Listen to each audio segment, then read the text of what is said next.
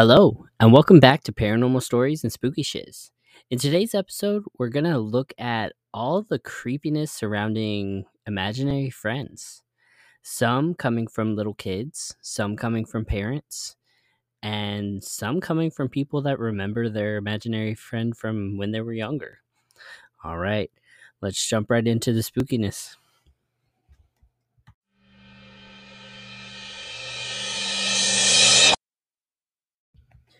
All right, we're going to kick off this episode by kind of talking about the inspiration for this episode. I know I was listening to another podcast, I can't remember which one, but they were talking about how an imaginary friend really was a person that was breaking into their house at night. And the little girl just assumed she was an angel or a imaginary friend. And so when she talked about this stranger to her parents, they assumed it was an imaginary friend as well. All right. So I got to thinking about all the correlation between that and when kids report creepy things and report seeing ghosts or, you know, people that we can't see as adults. And some people say kids are closer to that side of things, closer to like their filter hasn't been put in yet. So they're able to see that world, the spirit world. All right. So, with that being said, let's jump into our first article. All right. We're going over to BuzzFeed, and they have an article The Classmate That Didn't Exist Purple Mommy and 16 Other Creepy Childhood Imaginary Friend Stories by Angelica Martinez. All right. Number one, when my son was about three years old, we were living with my mom in an older apartment. I'd always gotten a weird vibe from it. Um, the atmosphere felt heavy and a little oppressive, but I assumed it was just because of the age. However, my son started waking up in the middle of the night and would talk to his friend, who he would describe as the Hat Man. We would always wake up he would always wake up and tell the Hat Man that he didn't want to go play with him because he was supposed to be asleep and that he'd see him tomorrow. This was always followed by him waking me up and asking for a glass of water. I knew it wasn't just an imaginary friend when one night I heard him talking, and when he said he'd see him tomorrow, the door to his room closed on its own. This stopped completely once we moved out. Number two, one day, my daughter came home from preschool and told me she had a new friend that joined her classroom named Susha. I didn't think much about it. My daughter would say things like she wanted a colorful backpack like Susha's or hair ribbons like hers. One day, my husband asked the teacher to point out which girl on the playground was Susha, and the teacher told him there was no such girl with that name. After that, my husband insisted this was an imaginary friend and discouraged my daughter from mentioning her. It was several months before she brought Susha up again. We went on a trip to Argentina from California, and as we were riding up a glass elevator in Buenos Aires airport, my daughter suddenly pointed down into the crowd and said, Look, there's Susha. She followed us here, even though dad told her to go away. Neither myself or my husband saw a child where she was pointing. My sister and I had the exact same imaginary friend when she was six and I was five. Her name was Narni. It would freak our older brother and parents out that we would both talk to her and knew exactly where she would be. They would wonder how we both would interact with her at the same time and that our descriptions of her matched. We would even talk about how she would get angry or jealous. Our parents thought for sure that it was the spirit of a child that had passed. When I was little, I claimed to have an imaginary friend who had light brown hair wore a nightgown, and had stars for eyes. Well, my niece was living in, at my old childhood home and told me that she has a friend who misses me and asked why I went away. When I asked her who it was, she described my old imaginary friend. It was super spooky. Number five, my youngest sister, who was four years old at the time, had an imaginary friend named Paris Jarris. My dad had built her a small playhouse in our backyard where my mom could see and hear her while she was in the kitchen. My sister would have tea parties and such with her imaginary friend. One day, my mom heard her say, Don't worry, as long as I'm alive, they won't hurt you. She paused and said, Well, If you do that, then I can't help you. It's not nice to kill people. Number seven, a kid once told me that he didn't want to go to church because his invisible friend said he can't follow him in there. Number eight, when I was around three or four, my mom would drive around with me in the back seat, and I'd usually just talk and talk. When my mom used to answer my questions, I'd always tell her that I wasn't talking to her, and then I would wouldn't tell her who I was talking to when she'd ask. We pulled into the driveway one afternoon, and I said goodbye to my friend named Pappy. My mother told my father some years later and discovered that Pappy was what my father used to call his father when he was little. My grandfather passed away a while before I was born, and my father never shared that name with anyone. When my son was first learning to talk, he would tell us about something called Purple Mommy. He described Purple Mommy as all purple with long hair and bright, all white eyes. At the time, he was mixing up purple with black a lot, so he could have meant she was all black and shadowy. Purple Mommy would pick him up at night and turn off the lights. This creeped me out, as we would often find my son out of his crib in the morning, which would mean him crawling over the railing into the ground at a time when he was barely walking. I definitely found the lights in his room off a few times, even though he's terrified of the dark. He also explained that Purple Mommy needed bandages because she had blood everywhere.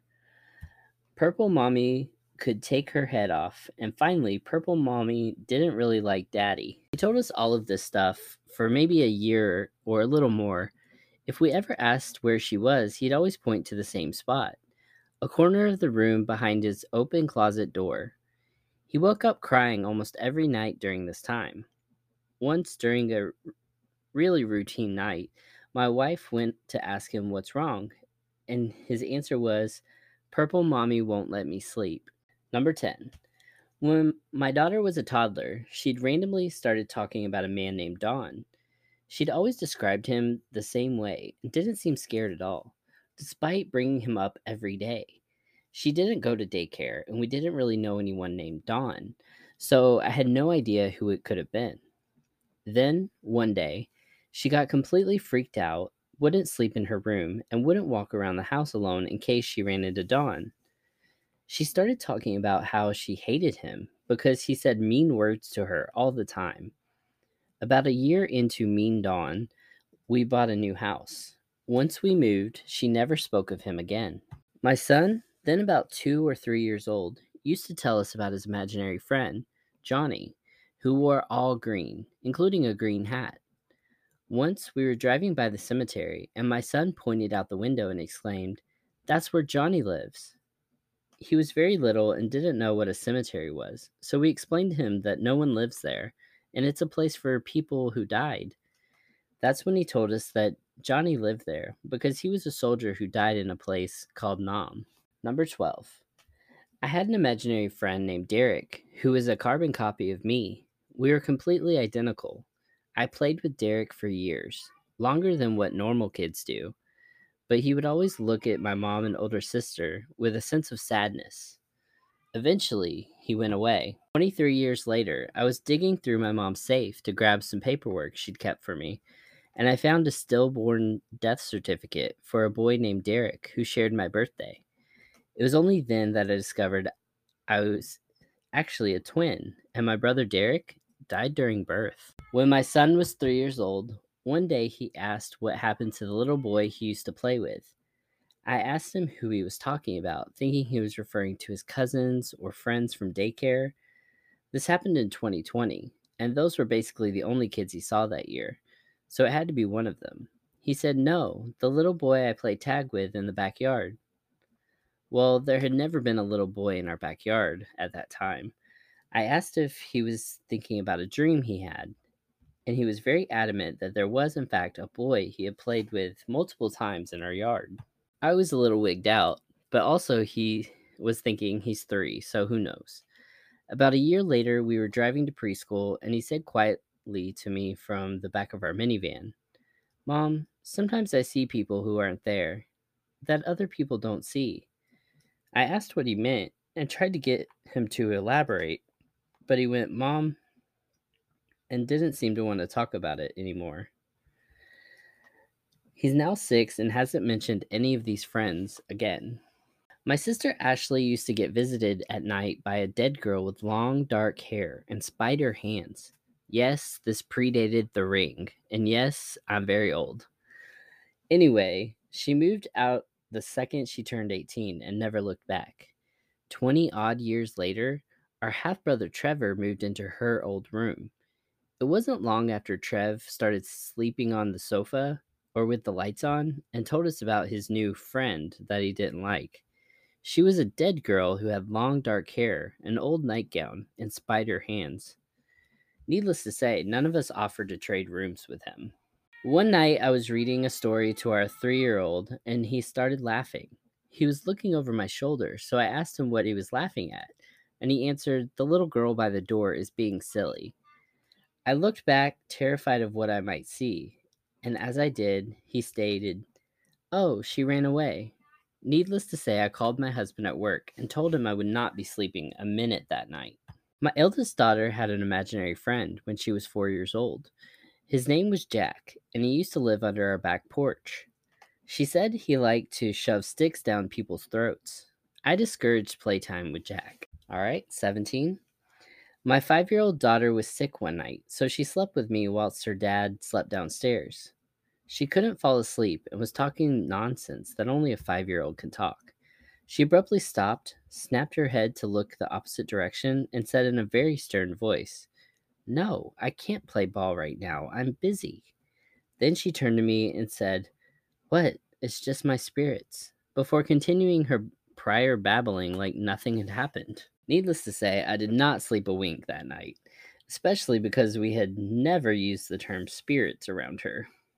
My husband was grateful he got the sofa shift after I relayed this tale to him the next morning. Number 18.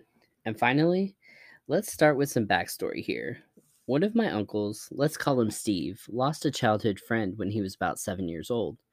Steve and his friend, let's call him Jack, were having a play date one afternoon and got a bit dirty in some mud. So Steve's mother gave Jack a pair of Steve's shoes to borrow. When Jack's father came to pick him up after the playdate, he forgot to put his shoes back on, so he accidentally got into the car still wearing Steve's boots. Tragically, the father and Jack got into a terrible car accident on the way home, which killed seven year old Jack. The family had him buried in the shoes he had borrowed from Steve. Fast forward 30 years, it's 2010, and we're at a family gathering. My six year old cousin Sarah was alone, playing with toys in a quieter room of the house. My uncle Steve went up to her and asked her what she was playing. Sarah responded, saying that she was playing with a friend, holding back a smile. Steve asked who her imaginary friend was. She explained that she was playing with his friend Jack, adding, He's sorry he forgot to give your shoes back. My uncle's jaw nearly dropped. He had not talked about Jack in years, let alone told the story to a six year old. No one had brought up Jack that day, nor at any family gatherings recently. Every time I remember this incident, I get chills. And let's see what else BuzzFeed has for us. So, this is a different article, and it is about imaginary friends. Parents are sharing stories about their child's imaginary friend, and they might make a chill run down your spine by Shelby Heinrich. Number one, Mr. Nobody. His name was Mr. Nobody. He started as the person the kids would blame if one of them forgot to flush the toilet. Then his mythology evolved. For the record, all of this was conceived by three of my kids, who at the time were six, five, and three years old.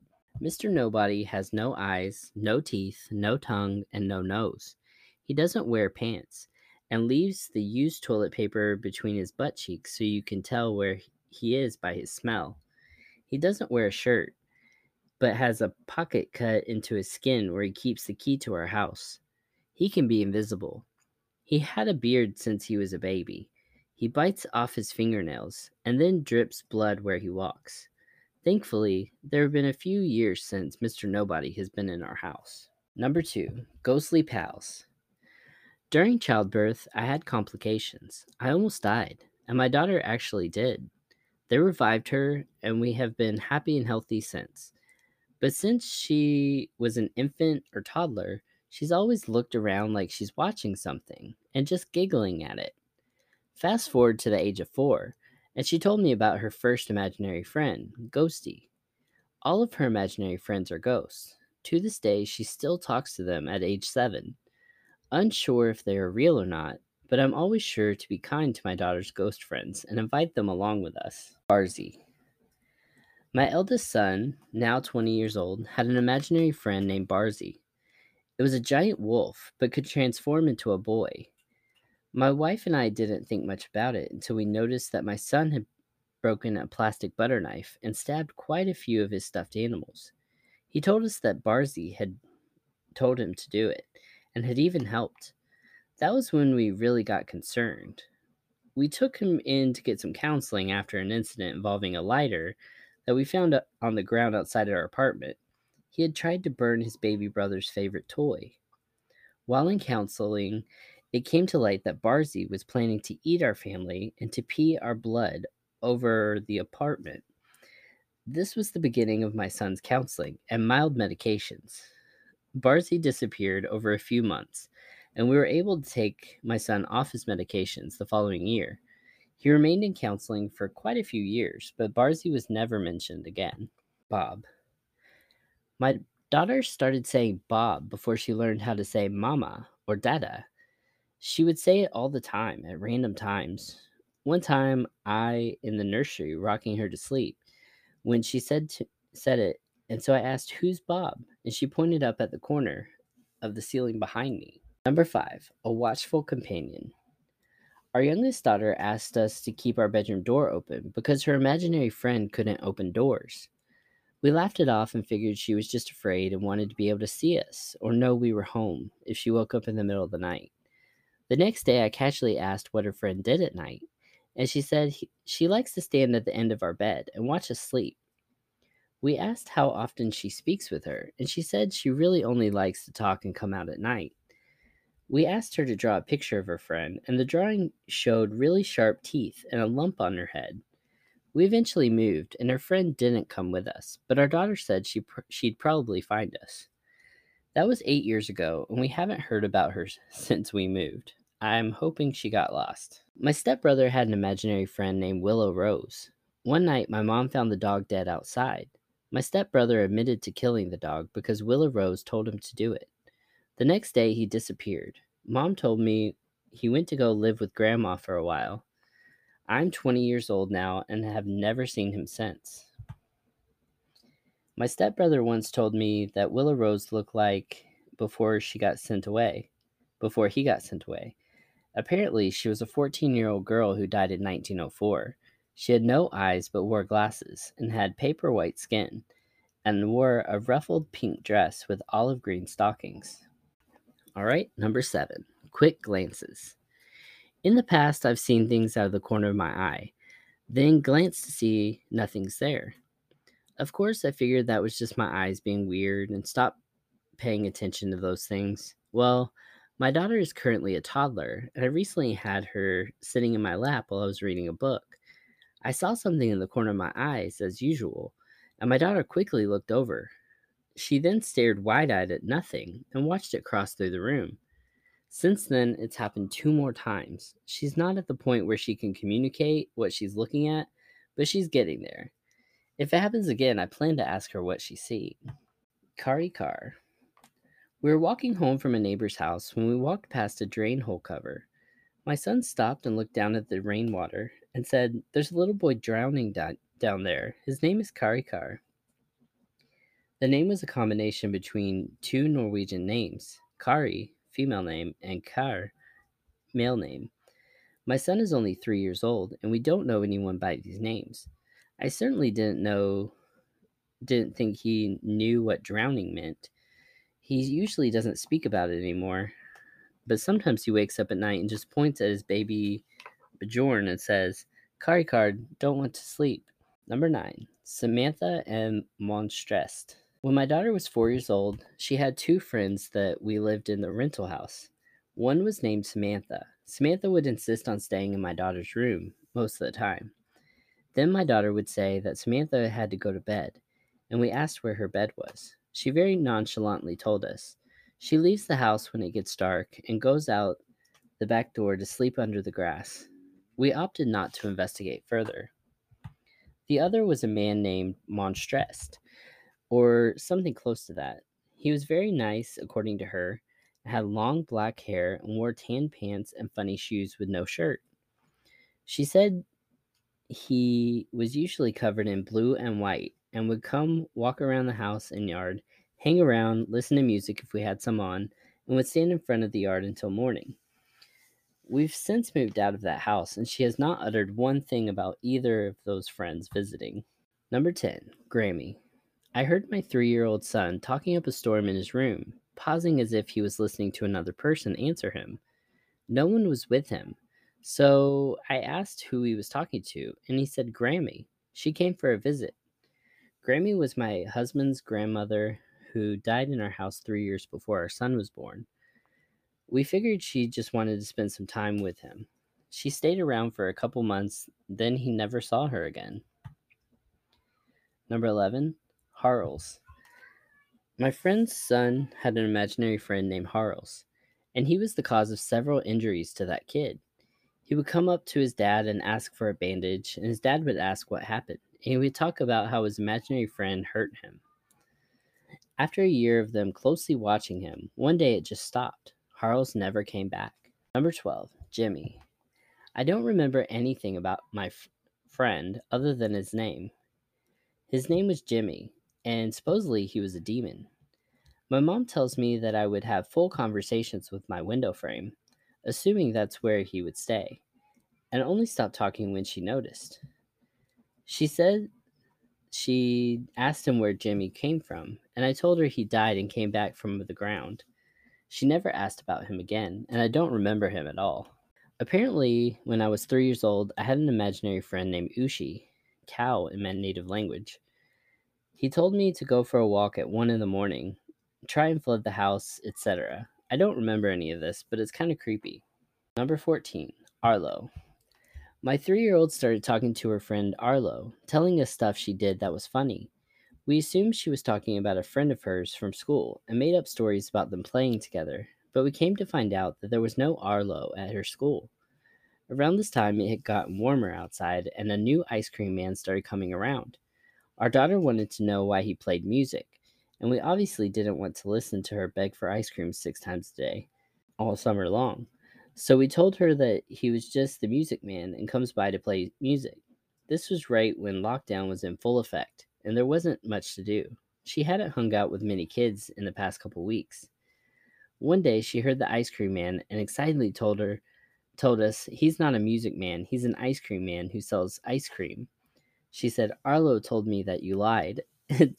said he was a music man, Dad. We asked where Arlo lived, and she told us he lived in her closet. Very cool stories.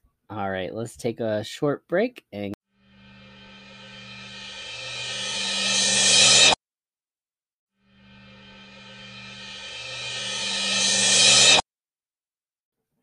All right.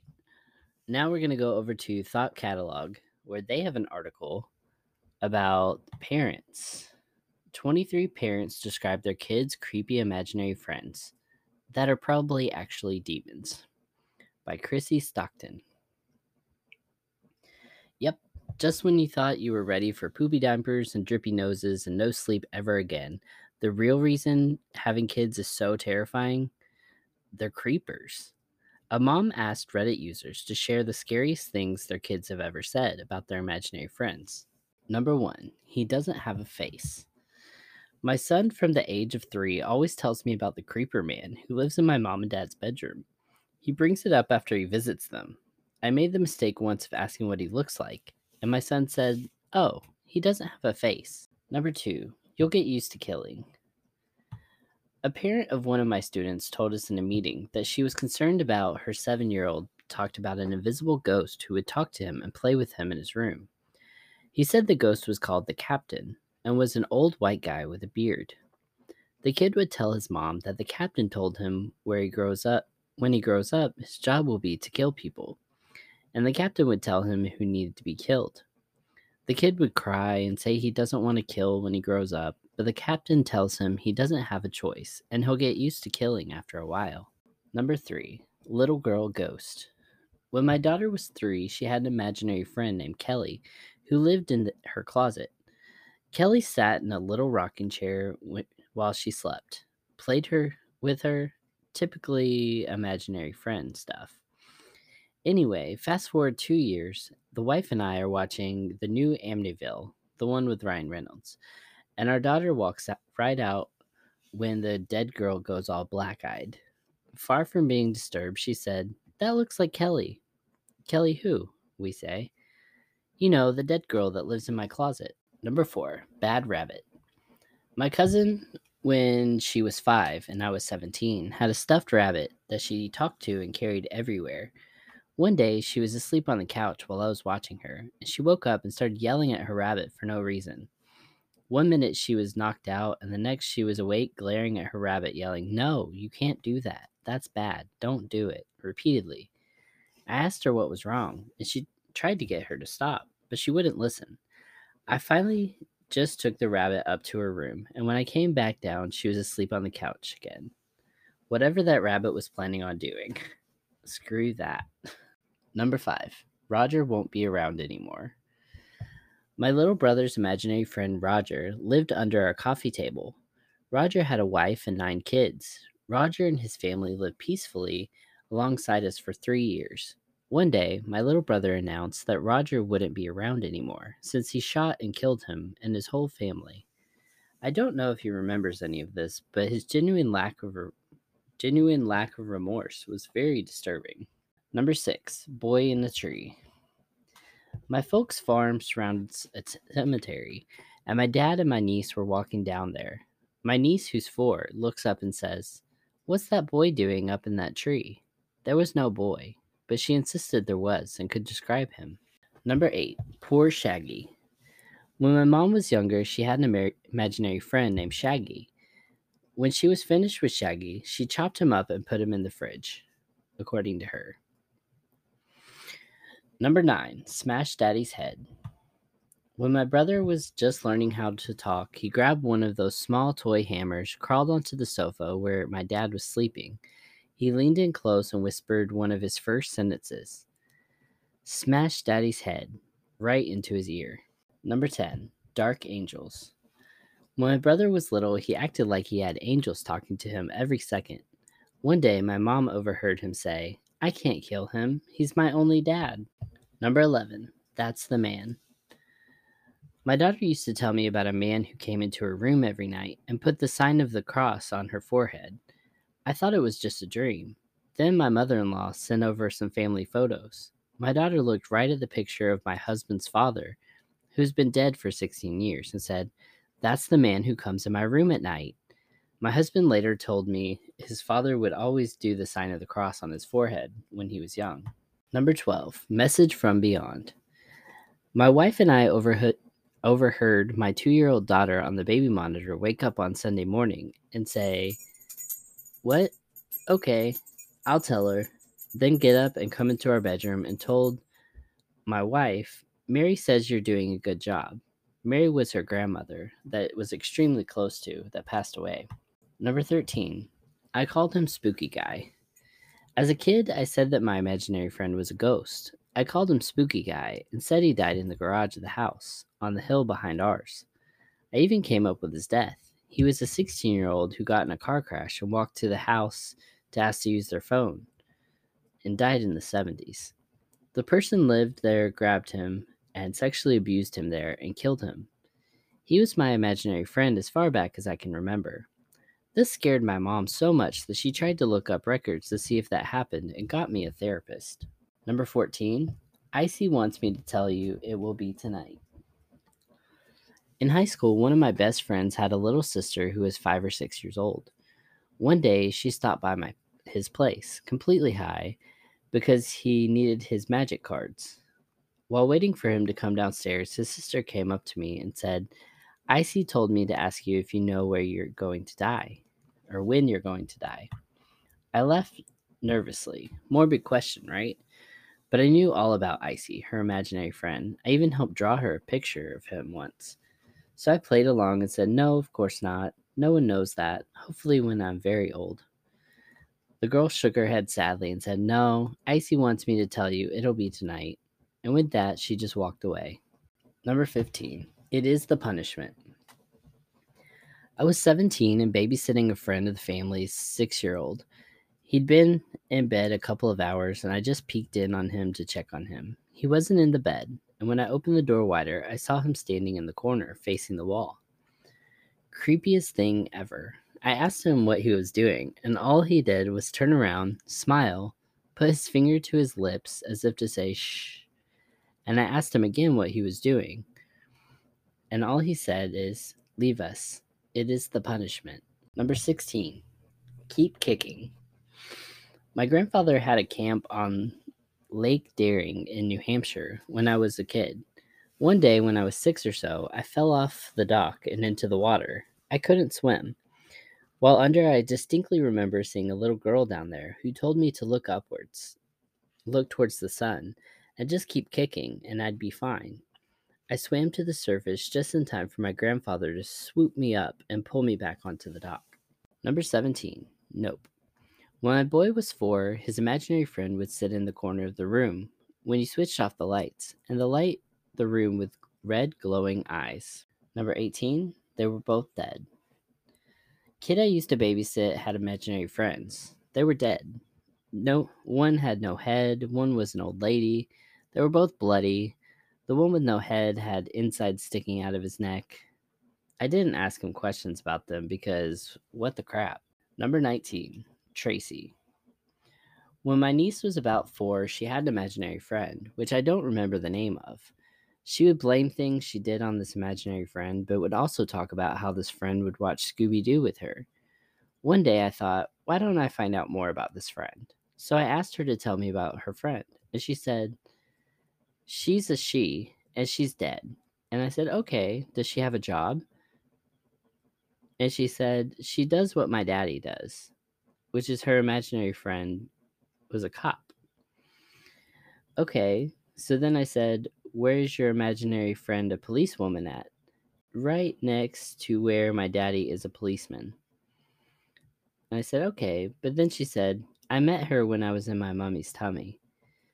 She touched it when I was inside. A few months before my niece was born, my cousin Tracy had died. She was hit by a train. She loved watching a Scooby Doo and had a ton of memorabilia. She was also a cop. She was a cop in the town that is right next to the one my brother in law is a cop in, my niece's daddy. My niece's imaginary friend was my dead cousin, and there's no way she could have known all of that at the age of four. Number 20. That's why I don't like water now. When my kid was four, we were watching this docu on Titanic. The scene was a picture of the schematics of the boiler room, and the camera panned to the left to the right over the plans. He pointed at the TV and said, That's wrong. The boilers were on the other side, and I was right there. He pointed to a small space in the boiler room, and that's where I was, and that's why I don't like water now. 21. Emily. When my sister was probably about six or seven, she had an imaginary friend named Emily. She told us Emily lived in her closet, wore an old black dress, and had long dark hair, as she was the same age as my sister. My sister played with Emily constantly. My parents started noticing my sister acting weird, just sitting in the middle of a room, whispering to Emily quite a bit and acting a lot more distant towards them. I remember a very specific day. My brother walk, was walking by her room, and my sister was sitting in the middle of the floor. But she turned around and hissed at him. He was scared. Didn't even look like my sister. My parents ran up to her room, and I could hear my sister just screaming and screaming as loud as she could. Get out. I have no idea what happened in that room, but I ran to the bottom of my stairs and the screaming stopped. I saw my parents holding my sister, crying their eyes out. She was sobbing as well. I asked her about it today. She's 24 now. She told me that Emily used to tell her to do horrible things to herself. She actually used to wake up on the roof and not remember how she got there. I'm not kidding. Apparently, Emily also hated my parents, so she turned my sister against them. She hated talking about it, so I never brought up the specific night. This all happened at my old house. When we moved into a different house, Emily was gone. I'm not making any of this up. My sister's little friend was a really big deal to my family and messed things up for a long time. I'm just relieved that we left that house. 22. She floated above his bed at night. When my younger brother was about four, he had an imaginary friend named Victoria Meadowbrook. He told us that she was the prettiest girl ever and she floated above his bed at night. 23. The evil is coming. When my older daughter was two or three, she used to have a couple of imaginary friends, Dodo and Dee. They were typical imaginary friends. She would talk to them and play with them and tell them about their lives. Then one day, when she was about three, she was talking on her play phone when I was walking into the room. She hung up her phone and said to me, with a completely flat voice and deadpan expression, The evil is coming.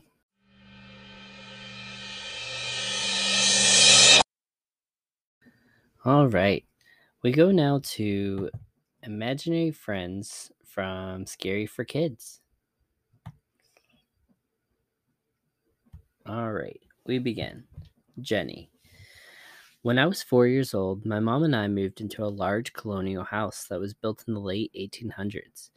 My mom always had a weird feeling about the house. There was a little bricked off section in the basement. We never knew why it was there. My mother told me that soon after we moved into the house, I suddenly had an imaginary friend. One day, out of the blue, I told her I had been playing with a little girl named Jenny. She thought it was just a phase and didn't pay much attention to it. I told her that Jenny wanted me to let the cat go down into the basement so she could play with it. My mother allowed me to let the cat go down there. It never came back. That creeped her out. Then, a few days later, I told her Jenny wanted me to go down into the basement to play with her. My mother refused and told me to go upstairs to bed. I did, and when I woke up the next morning, I had deep scratches on my back and legs. My mother decided to research the history of the house. She found an old picture of the house and the family who used to live there. She showed me the picture, and I asked if I recognized any of them. There were seven little girls in the picture, and without hesitation, I pointed to one of them. The name of all the family members were written on the back, and the girl I pointed to was named Jenny. My mother got scared because during her research she had discovered that the girl named Jenny had gone down into the basement one day and was never seen again. The family never found her and moved shortly after that. After I identified the girl in the picture, it was all way too much for my mom to handle. We moved out of the house and found somewhere else to live. When I turned 18, my mom told me all about what happened in that house. It still scares me when I think about it. All right. Don't tell anyone my name. My niece had an imaginary friend, but she said she wasn't allowed to tell anyone his name. She said he told her everyone would get scared if they knew it. We kept asking her, but she would never tell anyone the name. One day, her mom and I were in the hallway, and my niece didn't realize it. She was talking to her imaginary friend and called him by his name. To this day, whenever I think about it, I am still creeped out. The imaginary friend's name was Lucifer. Funny faces. I was staying in my aunt's house when I saw my four year old cousin, April, sitting on the stairs. She was making funny faces. I asked her what she was doing, and she said, I'm copying the lady with the braid. There was no one else there, so I asked, Where is the lady, April? She pointed up at a beam running parallel to the stairwell. And what is the lady doing? I asked. Making funny faces, April replied. I was about to go upstairs when April said something that stopped me in my tracks. Her braid is around her neck. I asked her what she meant. April pointed up and said, The lady is hanging by her braid. She's making funny faces at me. Then April started making a face. Her eyes were wide and bugged out, her mouth hung open, and her tongue stuck out. I realized it was the face of someone who was strangling to death. Matt. When I was growing up, there was a girl in my neighborhood who was very weird. All of the other kids were freaked out by her. One day, she told all the kids that in the forest behind her house there were dead, bloody people. When they heard this, all of the kids freaked out and told their parents. Their fathers had to go out and search the forest just in case. All they found was candy wrappers and empty bo- beer bottles. After that, all the kids in the neighborhood refused to go near her, including me. A few years later, my parents divorced. On the day the moving came to take my mom's things out of the house, the girl came out of nowhere and told me that Matt didn't like that my parents were getting a divorce. I had no idea who Matt was. Even though I stopped being friends with her, my dad was still friends with her parents. My dad told me that Matt was her imaginary friend. Her parents had told him all about the problems they were having. Matt was often too physical. They claimed that Matt could control the lights and could even make the power go out. They said Matt also knocked on the doors at night. If he was ignored, the banging on the doors would start. A few years later, my dad decided he would invite the girl and her parents over to the house. I was begging my dad not to do this, but he said it would be nice to catch up with them. When they came over that night, my dad told me to entertain the girl. I brought her up to my bedroom and she seemed to be acting normal. She even told me how nice my room was. However, I was still creeped out by her. We just sat down in the middle of the floor where I tried to put on a movie on the DVD player.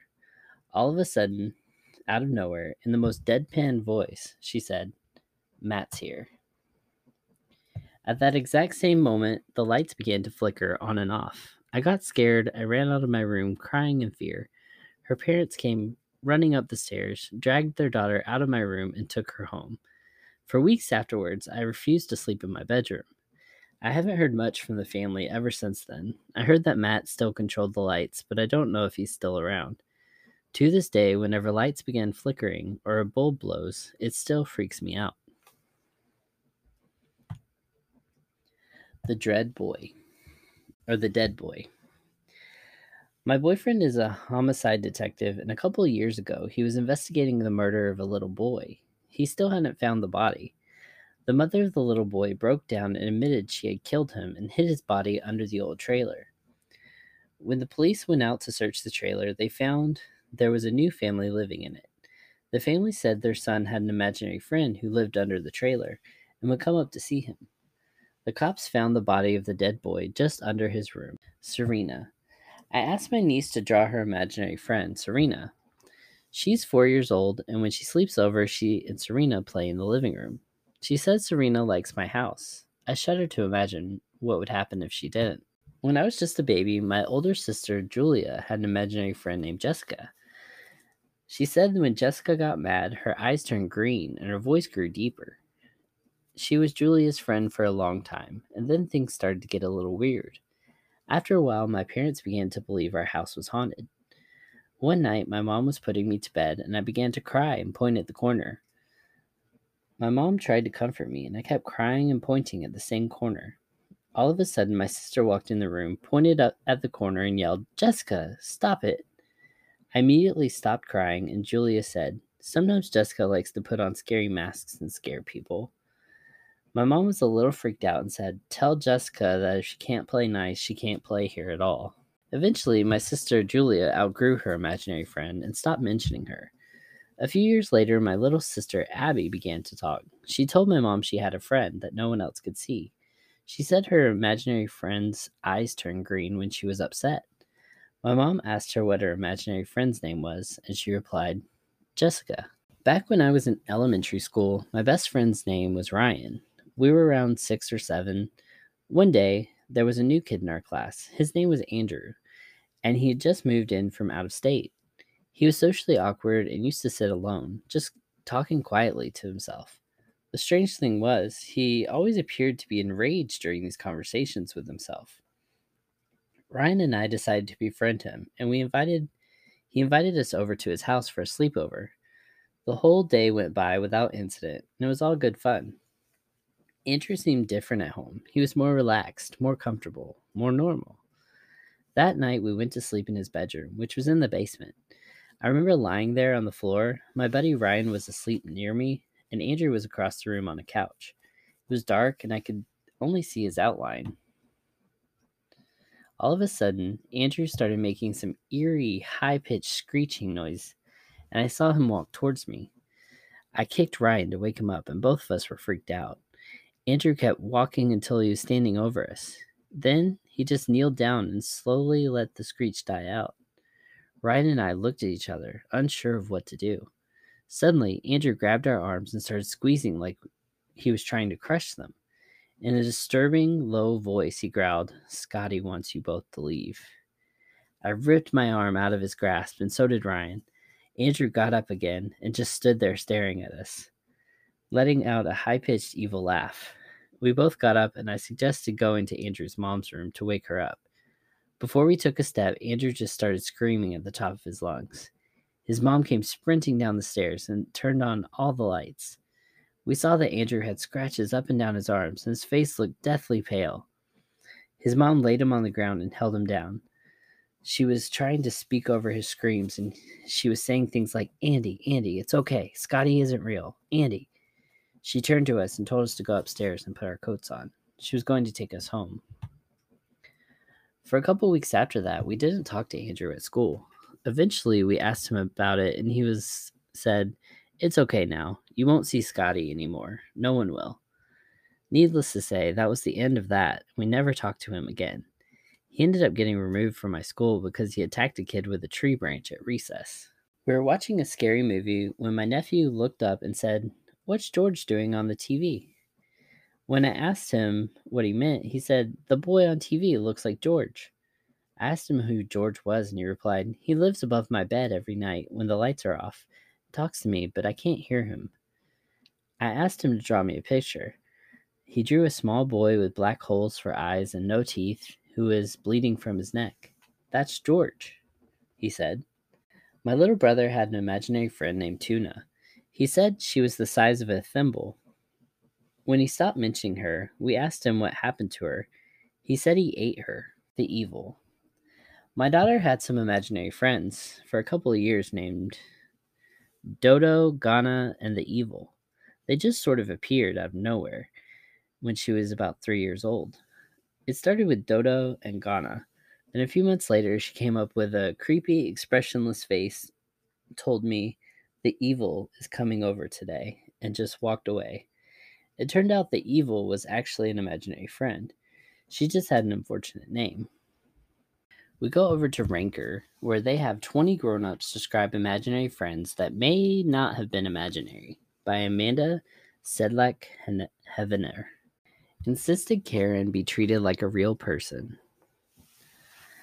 I was an imaginative I was an imaginative kid and had several imaginary friends, but my first one was different from the rest. When I was about 2 or 3, I had an imaginary friend named Karen. My whole fam- family knew about her, and I would insist she be treated like a real person, unlike my later fantasy folks. My mom would hear me carrying on wholesome conversations with her alone and was a little curious when I had come up with the whole thing. It seemed more complex than toddler pretend. Like I genuinely thought she was a person, and that people were being inconsiderate to her by not acknowledging her. Sometimes, to humor me, my parents would be out of the blue, like, Well, hello, Karen. And I'd glare, replying, She's not here right now. We ended up moving, and once we did, Karen wasn't mentioned anymore. Since I was young, I don't remember too much, just a warm feeling like an old friend. My mom asked me about it when I got older and told her I could confidently remember making up my other later imaginary friends, but not Karen. She told me she always wondered if I was seeing something she wasn't, but no harm ever came of it, so she didn't worry. Well, I'm in my 30s now and was reading an article about a case that changed how soon you could report a missing person. As I read, I realized it was sort of near where I used to live. The girl was named Karen. I didn't think much of it. It was a city, crime happens. As I read further, I learned that Karen's murder had buried her body in the town I lived. At that point, not expecting much, but rather curious, I texted my mom for the address of our old house. As it turns out, Karen was murdered, then buried about a mile and a half from our old home. Now, I'm not saying that I'm 100% sure this Karen was my Karen, And the whole thing had happened a little over a decade before my parents ever bought the house. I still haven't found a picture of the girl and sometimes wonder if I'd recognize her even though she died before I was even born. Regardless, the whole thing was a sad story, and the young lady didn't deserve such an awful end. If she was my Karen, it's even sadder her spirit lingered on and only had a toddler for a friend. Sarah might not be imaginary after all. Not imaginary per se, I used to break into houses as a little kid. I lived in a really rundown part of town with a huge amount of foreclosed and empty houses. So I would pry off the window screens, and if the windows were unlocked, I would crawl inside them. I may have been like five or six. Wow, a five or six year old crawling, in, breaking into houses. Well, I'm in one abandoned house, and there was always this young Hispanic girl hanging out in the upstairs bathroom. I would go up there, and she would talk to me, and we'd play tag and hide and go seek or truth or dare. I'd always invite her home for dinner, but she said she couldn't leave because she had to wait for her mom to come home. I guess it made sense to me at the time. When I think back, there was nothing in that house, not even silverware or kitchen drawers. The carpets were all mildewed, and it was seriously empty. I don't think she could have really been there. Her name was Sarah. I don't think she ever told me her last name. She always wore these cut off tank top shirts. I can't really remember what of and I'm fairly certain they were graphic tees, and always had these pastel orange spandex shorts. She had a bobbed haircut where the hair was shorter in the back than in the front. She was missing a couple of teeth in front of her mouth. She was a little chubby, especially in the stomach. Tom followed him everywhere. As soon as I could start speaking, I had an imaginary friend. I called him Tom. I would set places at the table for him, talk to him during long bus rides, ask his opinions about things, and basically treat him like an invisible brother, even though I had three other siblings. I don't remember any of this. My mom grew concerned when I w- wasn't developing socially, so she took me to a child psychiatrist. This I remember. She asked me about they asked me about Tom and why I saw him, if I saw anyone else in the same manner, asked me all sorts of stuff with puzzles. I stopped talking to Tom after that. Fast forward 10 years, after my divorce, my mom gets really into spirituality. I thought it was a load of bollocks until she played the recording of a particular psychic reading session with me. The psychic was new and really interested in me for some reason. She said she saw a dark, a young, dark-haired man watching over me. She asked that if the name Tim meant anything and asked if I was a Gemini. She asked if I had a large birthmark on my side. All of this is correct. The psychic inferred that Tom or Tim and I were twins in a past life. The birthmark I carry is apparently how he died, to come watch over me in this life. As a child, I could see him and interact with him, but I lost that gift as I was conditioned not to see him. I'm skeptical of such claims, but hearing the psychic pinpoint such information made the hair rise on the back of my neck.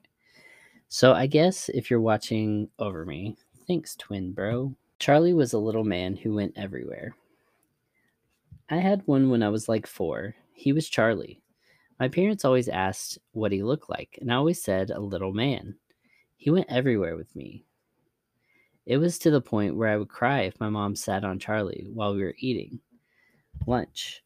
When we moved away, Charlie didn't come with us. My mom asked where he was, and I told her he was going to be a mannequin at Sears. Years later, we found out that a little person had committed suicide in our house before we moved in. Skeleton dogs scared everyone off. When I was a kid, young, maybe five to eight years old, I had an imaginary friend that was a skeleton dog. It would race everywhere and always be beside me when I reached my destination.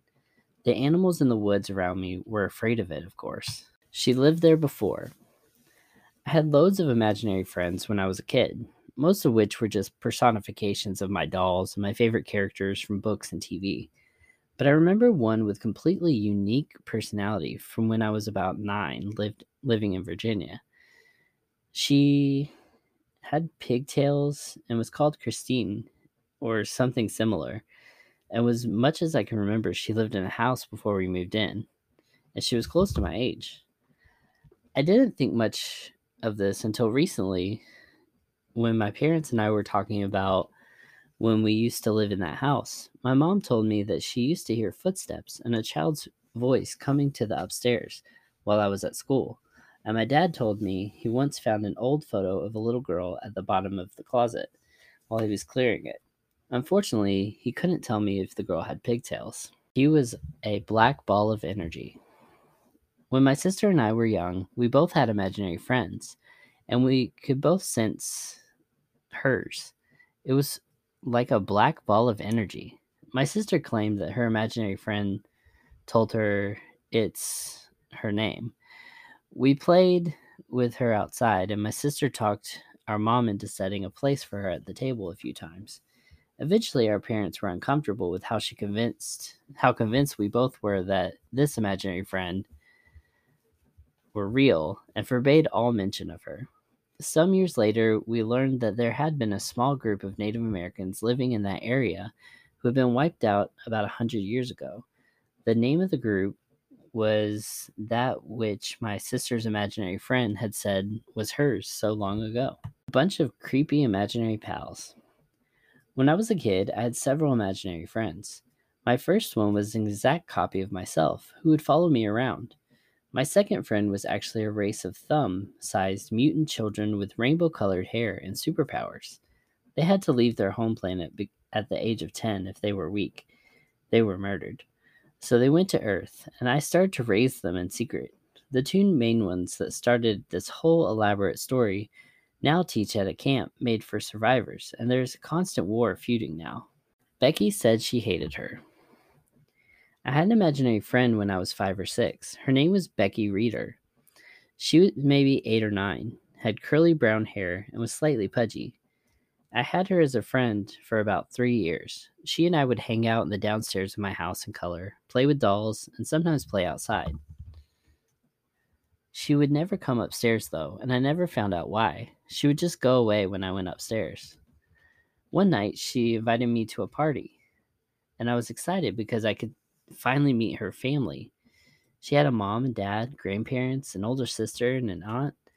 She told me that the party was by the water, like a 10 minute drive from my house, and that it would be fun. I told her I couldn't leave, and she said she could we could sneak out. I started out the back door when my mom heard and came to investigate. She said what I was doing, and I told her I was going to Beck with Becky to a party to meet her family. My mom told me I couldn't go and threw a fit because I threw a fit because I really wanted to go. My mom picked me up and went to take me to bed, but I couldn't stop crying, so she brought me into her room to sleep in her bed. A while later, I calmed down and was just laying there watching the ceiling when I heard a noise by the bedroom door. Becky was upstairs, and she was standing there, and I waved at her and whispered, I'm sorry. Becky said, I hate you, and walked out of the room. I never saw her again after that. I've tried Googling deaths in that area, asking about, but no one knows anything. So it was interesting. I talked to my mom about it when I was older, and she said she was very alarmed when I was so adamant to go to this party, even though it wasn't real. They vanished when the dog arrived. I remember that I was always excited and would rush to get to bed, something a kid never does. I would ask to go to bed early so I could see them. My bedroom was set out in a sort of U shape. My bed was in the middle, and everything was set around facing me. I didn't have a TV in my room, and only the basics. I remember laying in bed, it being pitch black with only some light coming in from my curtains, when two kids would come out. I don't know from where. They seemed to step out of the darkness and would sit on my bed and talk to me about my day, calling me a silly Billy. My dog Sophie would often come rushing into my room to jump on the bed. I would calm her down, kissing and petting her, but upon looking up, the girls would always be gone. I think my room was being decorated with new wallpaper, and I stayed with my parents for a few nights. They put me to bed with some warm milk cookies, and a Disney film on their TV. The two girls would come out from my room and sit on my parents' bed and watch the film with me.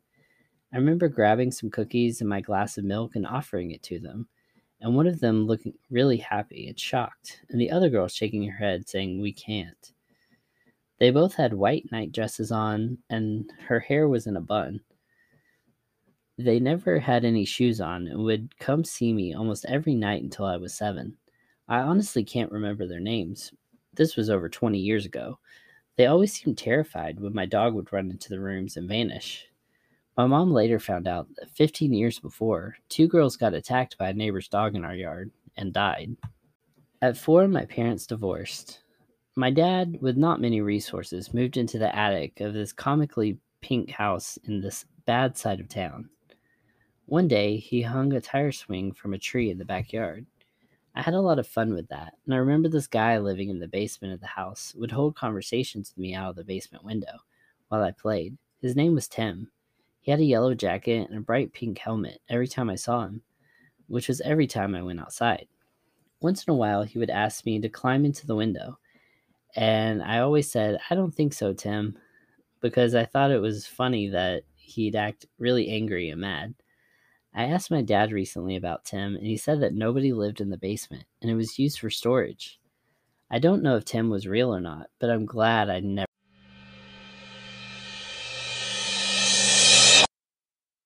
They followed her around the yard.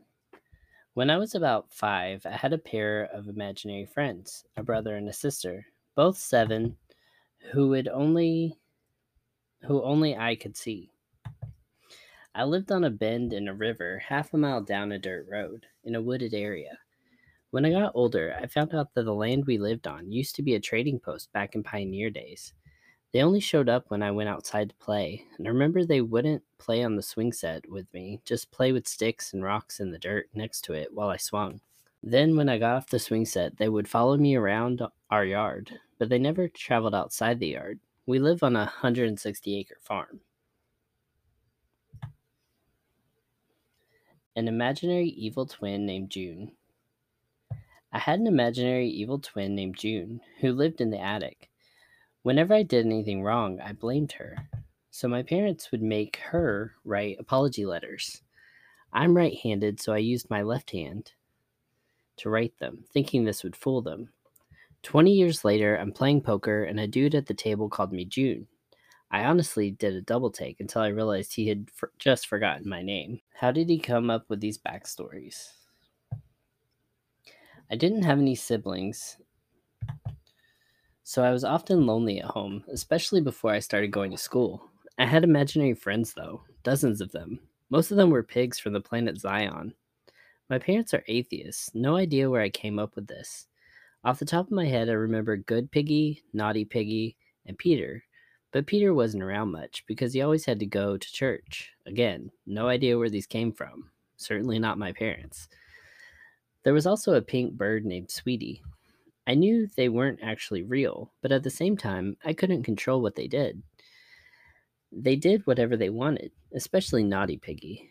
Once I started going to school and making real friends, they slowly stopped coming by. I assumed they all went back to live on Zion. Jessica the pirate got her into trouble. I had a few that I truly believed in. Apparently, I could talk to them, invite them places, etc. My best imaginary friend was Jessica the pirate. She would get me into trouble all the time. I don't remember most of the things she did because I was quite young, but I vividly remember one trip to Florida. She pushed me into the nasty, stagnant water at a mini golf place, and I got in trouble for it. Ghosts that lived in his bathroom. I wouldn't say I had one specific imaginary friend, but rather just spoke to many different characters about stuff. I remember three ghosts that lived in my bathroom that I'd talk to. Not out loud, though. I think there was a little dog like character I'd imagine from time to time, though I don't remember him well. The little blonde girl. We stayed with my grandparents when I was three for a few months, while my family was between houses. I had an imaginary friend, a little blonde girl, Years later, though, I wondered about her. I first saw her when she was skipping down my grandmother's hallway. I was trying to nap on my grandmother's bed. She stopped outside the bedroom door. The little girl stopped skipping and said, Oh, you can see me. The old lady. When I was just a toddler, between the age of one and two, my mother said I would sit in my crib and talk to somebody. I vaguely remember an old lady who would tell me mommy would be coming soon to help me. Mom said out of the corner of her eye she would see the old lady from time to time, and the lights would shut off on their own sometimes. I think the house was haunted, and I was talking to the ghost. Even made food for Splashy. His name was Splashy. In kindergarten, I told a girl she could most definitely not swing on the swing next to me because Splashy was swinging there, or Splashy was swinging there. She could wait her turn. Needless to say, the teacher had a talk with me about that. I also used to make splashy soup, which consisted of everything I could get my hands on, thrown into the food processor, blender, and baked in the oven to a crisp, puke like consistency. I miss that guy. Number two, reincarnated. When my son was three or four, he started talking about his wife. He would say she was outside and very sad. I remember him putting his hand on his heart and saying he missed her, but we couldn't let her in. She needed to move on. Number three, oh my God. My son has always talked about the green lights that come visit him. Four year old, the green lights came to me again last night. Us, oh, okay, are they friendly? Four year old, they don't have mouths. Sometimes they go in your room. Number four, where will the man live? My bedroom was in the attic, and my brother was four. He told me about the man who lived in the attic. Apparently, he would hear someone walking around in the attic when I wasn't there. He said he'd seen someone's head poking out at the hatch, watching him at night, and he was sorry he'd been too scared to do anything about the man in my bedroom. If that wasn't bad enough, one time I was hanging out in his room one day when he went quiet out of nowhere, and I asked what was wrong. He said, He's back and I swear to God, I heard a footstep coming from the attic. I no longer live with them. I was talking to the same brother, now age 10, about him taking the bigger attic bedroom now that it's empty. My youngest brother, 5, immediately answered, But where will the man live? Number 5. Yikes.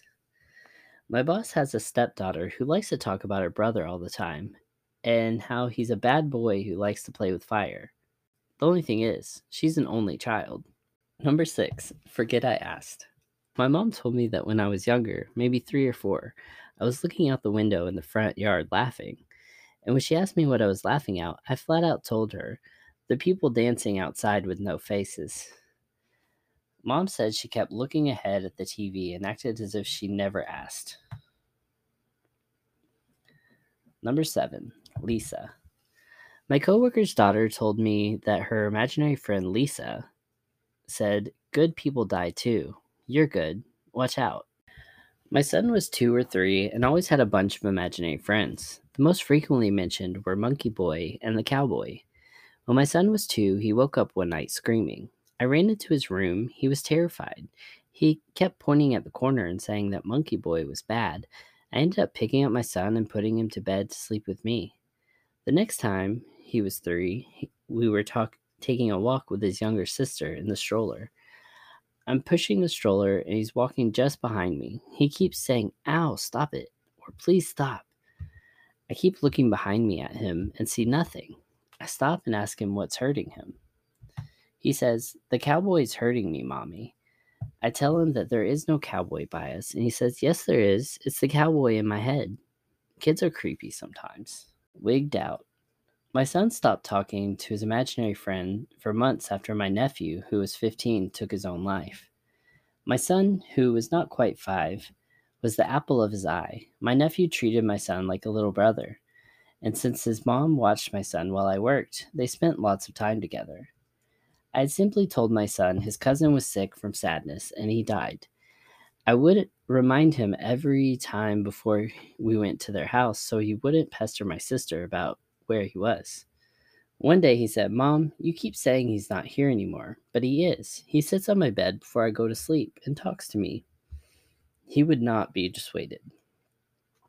This went on for several months. He knew things we did not speak about around him that happened. My nephew's grandpa on his dad's side passed a few months later. That's when my son told me his cousin told him he wouldn't be allowed to visit anymore. He was going on a train with his grandpa, and they wouldn't come back again. Last thing he told him was to never play with guns. They weren't safe. My nephew took his own life with a handgun. Wigged me the hell out. 17. That's very specific. My son had his imaginary friend, Ganga. She lived in the nearby pond, had duck feet, hair all over her face, and ate through a slit in her neck.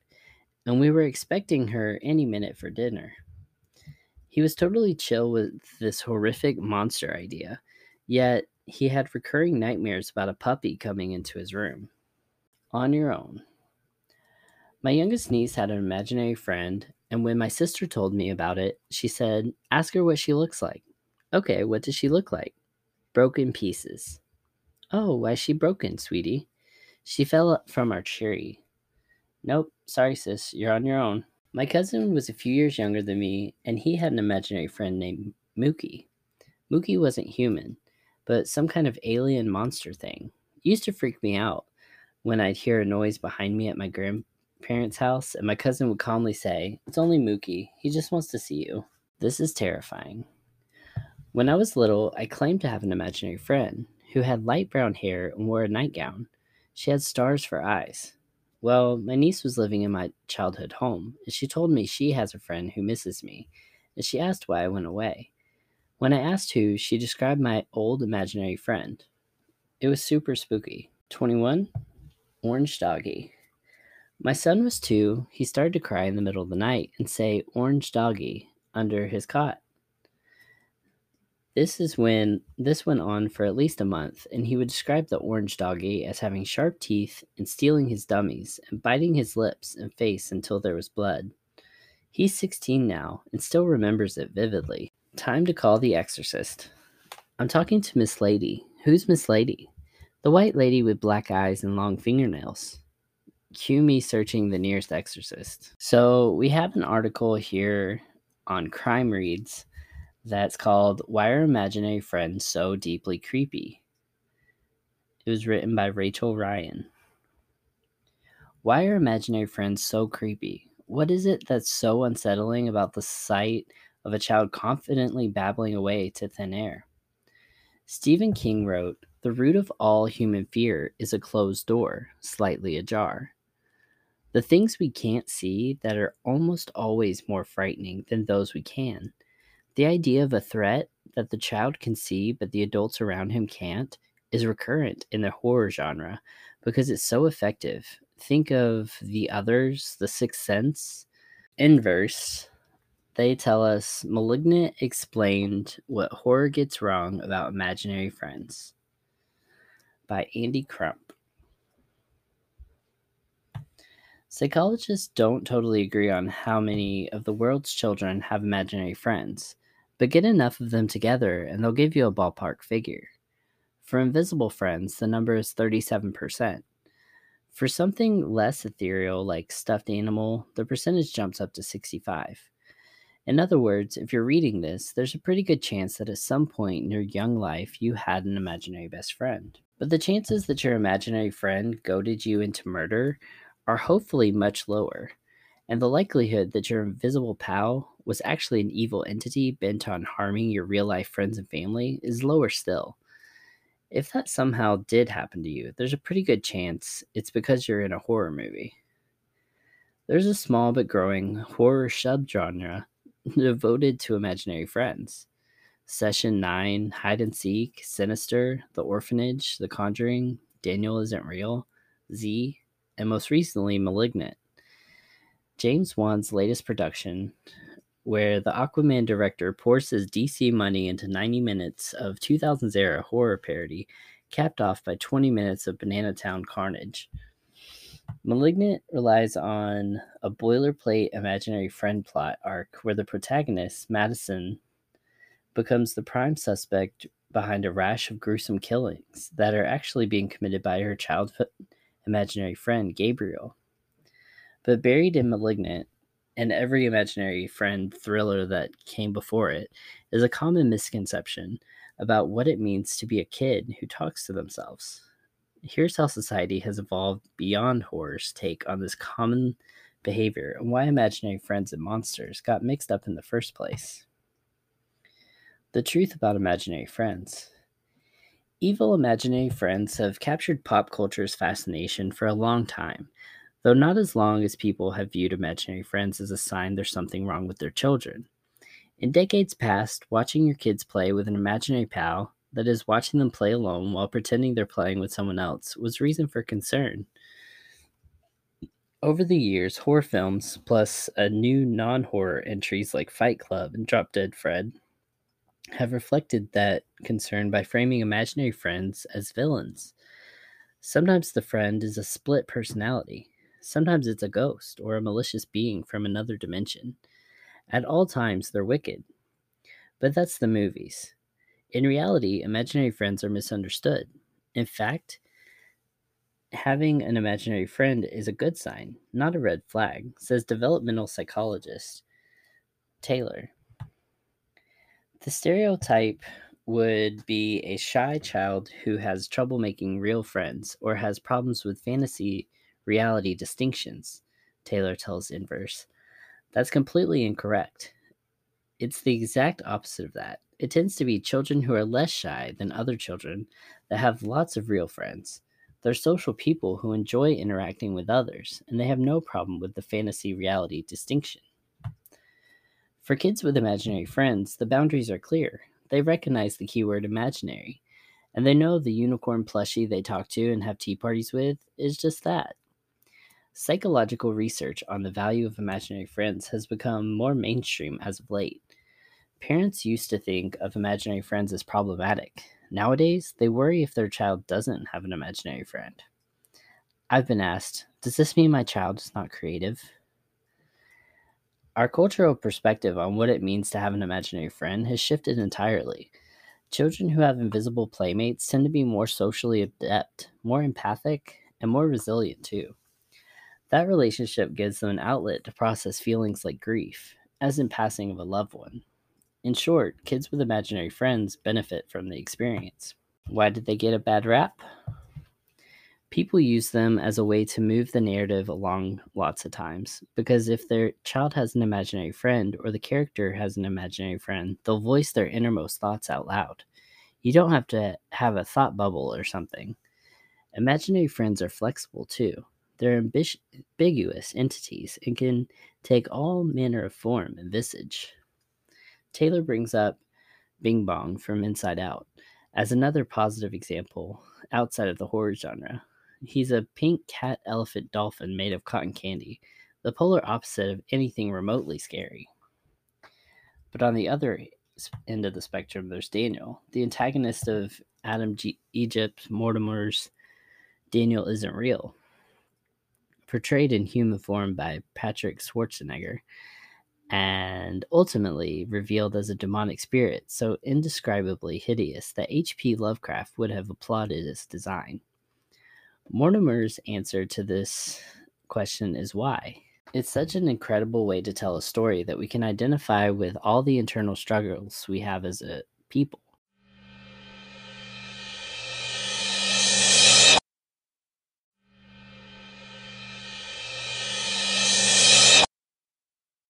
MoneyMade.com, where they have adults recalling the creepy details about their childhood imaginary friends. All right, my daughter had two imaginary friends when she was about eight. The first one's name was Lucy. Apparently, Lucy had asthma, and one day we were driving in the car with the windows down. It was summer and the AC wasn't working, so it was pretty hot. My daughter was sitting in the front seat, and she said Lucy was sitting on the floor between her legs.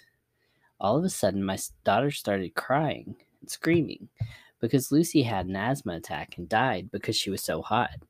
She later got a replacement friend. She called her Keisha, and according to my daughter, she was Japanese and Jamaican. Well, Keisha was meant or was mean, and she used to bite people. So my daughter said she had to get rid of her, whatever that meant. I used to sleep in my brother's room when I would have weird vibes if I slept alone. My foot would get pushed while falling asleep, or my bed would slightly rock back and forth. I just had an all around feeling of discomfort from being watched. Well, during one of these nights, my brother swore up and down that he had witnessed a little alien with big eyes around me while I was sleeping. I don't know, man. Things were weird growing up. We should have checked the gas levels. I used to talk to a boy named Kevin when I was a child. He came to visit me at night, every night. He would play in my bedroom. Sometimes he stayed in my house too, instead of going back out the window. I very thoroughly described him to my parents, and before I grew up and no longer saw him, but I never forgot Kevin. While I still live in that house, my older niece asked us who the little boy in the hall was. She was the only child present. The hall was about three foot space between my old bedroom and my brother's old bedroom and the bathroom. It was the one space with three doorways, but she was looking right into my room. Then my brother and his family moved into our childhood home a few years back. Within a first month or so of living in my old bedroom, my three year old niece described Kevin to my brothers exactly, to a T. We've never told her or any of the kids about Kevin. My mother told me that when I was younger, she heard me talking to someone, she thought I was alone, so she came to investigate. When she saw no one there with me, she asked who I was talking to. When I answered, she went white as a sheet. Apparently, I perfectly described my late grandmother. Fair enough, she passed when I was young, and my mother's grandmother, including her name. I'd never met or even seen a photo of her. She was supremely spooked out. I had an imaginary friend as a kid, and his name was Ricky. He lived in the mirrors and wouldn't let me change. I vividly remember saying something along the lines of, Ricky, please don't watch me while I'm changing. And Ricky, go to a different mirror. I have to take a bath. I imagined a friend who wouldn't give me privacy. My son had an imaginary friend he called Dark. He was only three at the time, and he would say, Hear it? See it? We would ask him what he was talking about, and he would say, Dark. There was only one room in our house he would say this in, it was our basement. He would said that Dark didn't like it when my son would tell us about him. We got the house blessed after my son told us that Dark had a dog, and the dog's name was Keeper.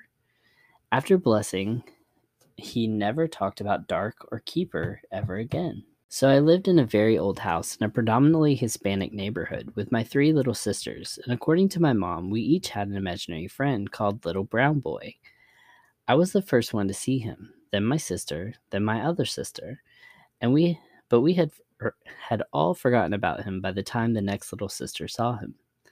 Little brown boy would appear apparently be super nice to us at first, and we would play with him. Then out of nowhere, we would be absolutely terrified of him and not want to go to our room where he lived. We were all about 4 years old when we saw him. We moved out a few years later, and apparently the people who moved into the house after we left said their little daughter made an imaginary friend shortly afterwards. She called him the mean boy. When I was about seven or eight months pregnant with my third child, my second son, age three, had an imaginary friend named Grayson. His behavior had gotten so out of control that I would ask his grandparents to take him to help me out every so often. One day I walked into the kitchen and he was in his room. I was talking to a friend about how difficult he'd suddenly become. She suggested a therapist, and I felt a little offended. But then, right after I disagreed with her, he walked up beside me and said, Grayson told me I should stab you. Then he smiled this uber creepy smile. My skin crawled. We finally moved, and the behavior seemed to stop. He is now 12 and doesn't remember any of it, and is very normal. My friend's then eight year old brother used to visit his friend after school. For months, he would come home around two or three hours after classes. The school was only a 10 minute walk from their house, so he rarely got picked up, especially since he was a very smart kid. Then one day, his dad went to pick him up from school so they could go to the mall, only to learn that all the kids had already left. Officers advised the family to wait until dinner time before reporting him missing because he might have gone to a classmate's house. Sure enough, the kid came home as usual around two to three hours after school. When his parents asked him where he went, he replied, I went to see my friend. Let's call him Jamie. So they asked him to take them to the friend's house, and he led them nearly an hour's walk away to an old abandoned hospital. They went inside, and he showed them a tiny wooden house about 16 square feet at the backside. He said his friend lives there. The house had no sign of anyone living there. It had cobwebs and dust everywhere. Needless to say, the boy was never allowed to go home by himself again. My daughter started having an imaginary friend named Riley short after, shortly after we moved into an apartment. It was all cute until she told me she passed away because his mommy was a bad person. A few months later, I met an upstairs neighbor who told me that a few tenants ago, there was a lady who killed her son named Riley. I had chills. When I was little, I had an imaginary friend named Abba Gaba. Abba Gaba was a fish boy who used to be a fish before his owner dropped his tank and killed him. I don't remember much about Abba Gaba, but I do know he had these weird, sort of sunken black eyes and red and blue skin, along with these long gills that extended down about 15 ish feet off of his face. He also had kind of sharp teeth and a long blue tongue. For some reason, he liked finding curly hair because his owner had curly hair before she turned six years old. Coincidentally, six was also Abba Gaba's favorite number. I told my dad about Abba Gaba one day and he went pale. Apparently, my dad had a fish named Abba Gaba that passed when he dropped his tank on his eighth birthday. My dad also had curly hair until he was six. It freaks me out to think about it now. My mom used to tell me the story about my imaginary friend. To start, my mom used to come to check on me in the morning, and things would always have been placed into my cot that baby me would have had no way of reaching and put them in myself. Then, as I got older, maybe five years old, I complained of someone knocking on my bedroom door each night. Then came my story of my imaginary friend, a little girl I would play with. My mom asked me to describe her, and I said she wore a long dress and had blonde ringlet hair, and her eyes were rolled back into her head. Cut to a freaked out mom. She tried not to bring it up too much anymore because she didn't want to encourage this friend to stick around. But a few months later, we were sitting in the front room when I started to cry. My mom asked me what was wrong, and I told her that my friend was sitting on her lap and it wasn't fair because I wanted to sit on her lap instead. She never forgave me for the mini heart attack that gave her. Eventually, as years went by, I lost all recollection of my friend, but mom would tell me the story every so often. I don't know if this would be considered an imaginary friend, but this happened when I was somewhere around four to six years old. It was a couple months after my grandfather passed from lung cancer, and we were living at my grandmother's house at the time. One day I was on the couch, and my grandmother was talking about her wedding to my grandfather. I ended up saying, I was at your wedding. My family then explained to me I couldn't have been there. What was weird, though, was that my grandmother questioned me about the wedding and I answered every question about the marriage correctly. Around the same time, my mother overheard me talking to myself, so she walked over and asked who I was talking to. My mother told me I responded with, I'm talking to Pop Pop. A couple of months after these events, they re asked if I remembered talking to my grandfather, but apparently I forgot everything.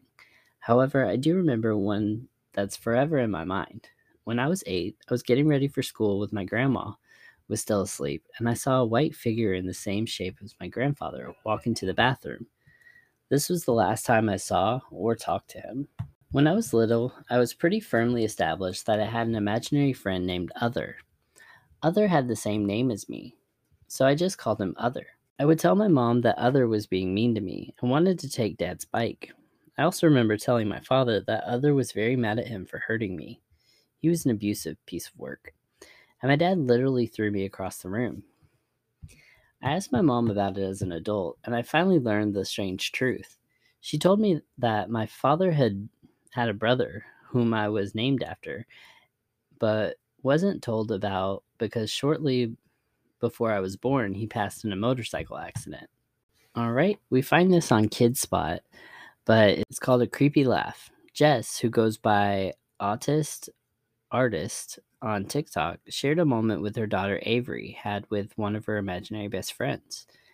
Ava was in the bathroom laughing and talking to herself, and her mom thought it was the cutest thing ever, so hit record on her phone. The mood suddenly shifts, though, when you hear a door slam. The laughter stops, and Ava saying firmly, No one leaves the room. Jess stops recording and shared the clip to her TikTok account where it racked up hundreds of thousands of views and plenty of warnings for the mom and her family. Move out of the house now, wrote one concerned commenter. Other people were convinced the little girl had some kind of sixth sense and could see things the rest of us couldn't. You definitely have some spirits, because kids can see them, one person said.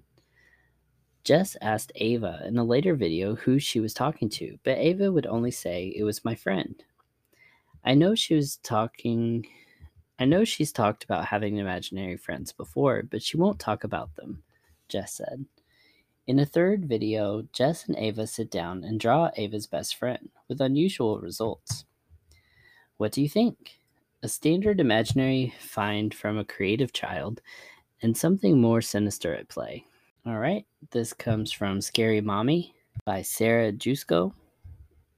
What they don't tell you about your kids' imaginary friends. In nursing school, I took a child psychology class where they spent a good 15 minutes teaching us about children and imaginary friends. I vividly remember the hair standing up on the back of my neck as the instructor described children having full fledged conversations and play sessions with their friends. All I honestly got out of it was this can't be normal. Have none of you seen The Shining, Amityville, Poltergeist, Children of the Goddamn Corn? Did the 80s not happen to you? enough with this psycho bullshit. This needs to be an exorcism immediately. So the other day, our delicate, blue eyed, bouncy, almost five year old daughter and I were home alone when she informed me via faint, secretive whisper, cupped hand at all, I have two friends in my room. It took every bit of willpower not to grab her football style, light a match, and drop it as I ran out. We're going to need an old priest and a young priest. Once I heard an interview with Stephen King in which journalists asked him where he got his ideas for his horror filled novels. His response was, I have the brain of an eight year old. A jar in a jar on my desk. Now, I don't know if this is true or not, but the deadpan way in which he said it was the very way the I have two friends in my room news was delivered to me. Um, okay, are they here now? Bea, yes. Me, can you see them? Bea, yes. Me, can I see them? Bea, no. Me, why? Bea, they don't want you to know they're here yet. My pupils dilated, serious as hell. My pupils ached, they dilated so big. After some interrogation style questioning, I learned that most importantly, they are nice. They don't ask her to do things like kill her parents in their sleep or disembowel a pet. One looks like a balloon and the other a rainbow. I must add this info was all obtained through the aforementioned cupped hand whisper, so at first I thought she was said one has a balloon, and again was reaching for the matches. And finally, they only come to her at night when her fan is on. Okay, now I think I know what's going on. The fan is moving the curtains and allowing light from the street lamps in. I got this. After a few Google searches and a consult with Freud himself, I was assured that this is completely normal and actually the age in which imaginary friends start to come about. The American Psychological Psychological Association assures me that this is actually a good thing and a sign of a creative mind that I should nurture with open dialogue about her friends without playing into actually seeing them. Fast forward to yesterday morning when I'm jolted awake by the ever so awesome kid one inch away from your face technique as she whispered, They want to meet you now. I jumped, partly because I was in a dead sleep, and mostly this has seriously got me on edge. What? Who? My friends. Now? Yeah. As we were walking down the hall, it dawns on me. I need a debriefing. We pause outside her door. Are they in there now? They should be. Are they in a good mood? I think so. You think so? Should I talk to them? I don't know. This is futile. She's giving me nothing. I'm just going to have to go in. I didn't even bring a pin to pop the balloon if it gets rowdy. All right, let's do this. So I walk in, it's dark. I'm squinting to see if there's some scrunched up nefarious creatures in the corner rocking back and forth or something, but can't really see, so I flip on the light. No! What? The lights have to be off or they won't come. Of course. And the door has to be shut too? Now sit on the floor. There. I'm sure there are similar instructions given to terrorists by their captives, but it's my kid, so I go with it. After 6.2 seconds, my daughter says, They're gone. What? Really? Did I do something wrong? No, they just had to leave. So there we have it. I stood up an imaginary balloon and rainbow at 6:15 on a Saturday morning. What has my life come to? The good mm-hmm. news, the APA says the imaginary friends rarely last longer than 3 years, at which time new friends may appear. So just when I get used to this, these two divas who can't wait 30 seconds it takes me to throw on a robe and collect myself at the crack of dawn, I'm going to have to deal with a new crew for the love of God.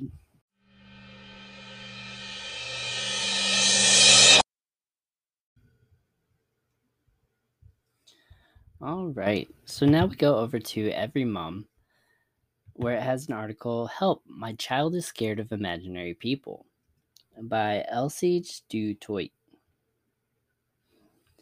The supernatural world can be quite fascinating. Many people believe in the presence of ghosts and spirits, which might roam the earth and make their presence known in positive or more unpleasant ways. The reason they're still around can have numerous explanations. You might notice your little one talking to herself while she's playing. You might have brushed it off as just an imaginary friend, but what if this imaginary friend seems so real to your child that she's convinced it's another person? One of our readers is in a similar situation with her son. The only difference is that it doesn't seem like the ghost is very friendly. We posted her a question on our Facebook page to ask our community some advice. A lot of you had similar encounters and had really interesting advice on how she should handle the situation to get rid of this person. Whether you believe in ghosts, spirits, or angels or not, this thread got quite creepy. It begins Hi, mums. I have a strange question to throw out there, but I'm interested in the answer. My four year old claims to be seeing people in our house for a couple of years now. We live in a rural farm in the valley in Curry. In one of our fields is a massive famine grave. The mound and standing stones are still visible. When my little boy was two, he was playing outside. He ran inside absolutely petrified and told me there was a girl with no face standing in our driveway and she wanted to come into our house because she had no house anymore. I told him, took him outside and told him to show me. He pointed to the field where the mass grave is and told me, She lives there, but she has no house. He wouldn't know what that was there. Two years later, the Roisin, the girl with no face, is still in her house. She mainly stays in his playroom because she likes his toys, apparently, but sometimes comes through the walls because she's scared on her own. He will not go into his playroom on his own, and for the last two years, he's been consistent on where Roisin sits. He says to me constantly, "She has no face, but she and she always cries because she wants to play with my toys and she can't." Now we seem to have a man mixed into all this that goes into his room. He actually asks us to turn off the lights in the hall because we have glass in our doors and he can see the shadow. I've asked Roisin to leave. I've told her she's scaring my son and she needs to go back where she belongs. And even though I believe my son's fear, I don't believe it myself. Honestly, the things he says would give you chills, whether you're a believer or not. But she does scare him. Then tonight, he screamed and was terrified because he was convinced someone came into his room. He said, It touched me and asked me to go with him, and I stayed in my bed and called you.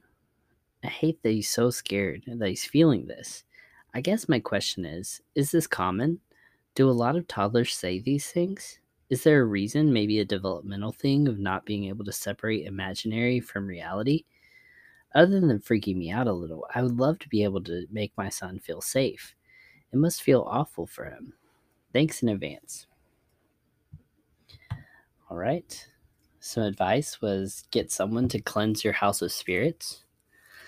Louise, get someone to do a cleanse of your house.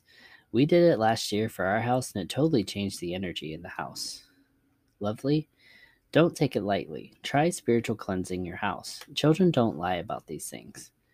Anna, maybe try some protective symbols. Also, like iron nails, a horseshoe on the main door, and wind chimes scare the spirits away too. If you get a priest, then have him bless not just the house, but the grave also, so that the spirits who linger there will find their final rest. You can cleanse your house by yourself.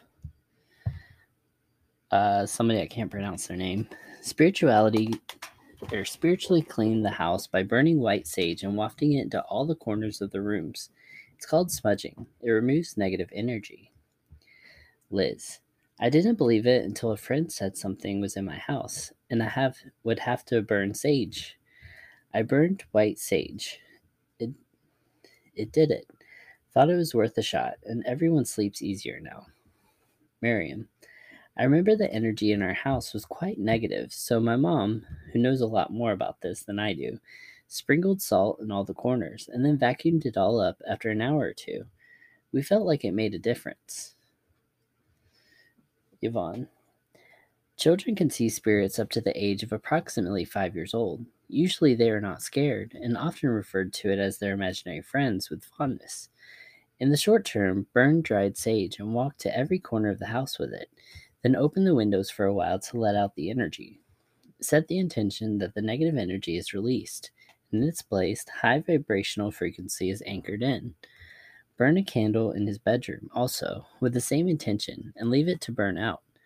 Stand the little fella in the shower and visualize the energy on top of his head, to the tips of his toes, being washed away. See as if he's covered in coal dust, and as it's washed away, he's becoming cleansed.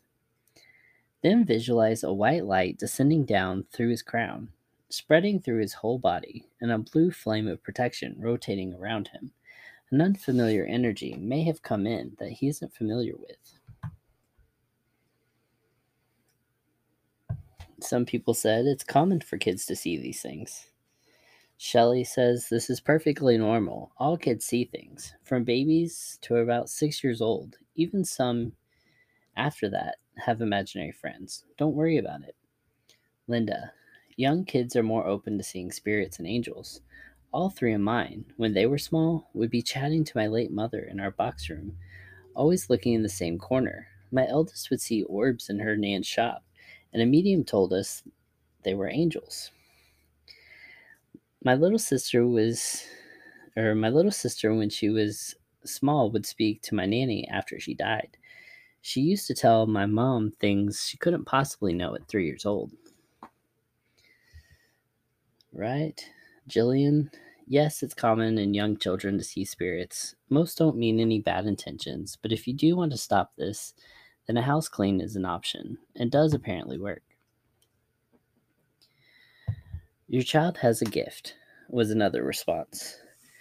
Joanne said it's not uncommon for children to see spirits, as they are more open to it and have yet become closed off by fear like adults have.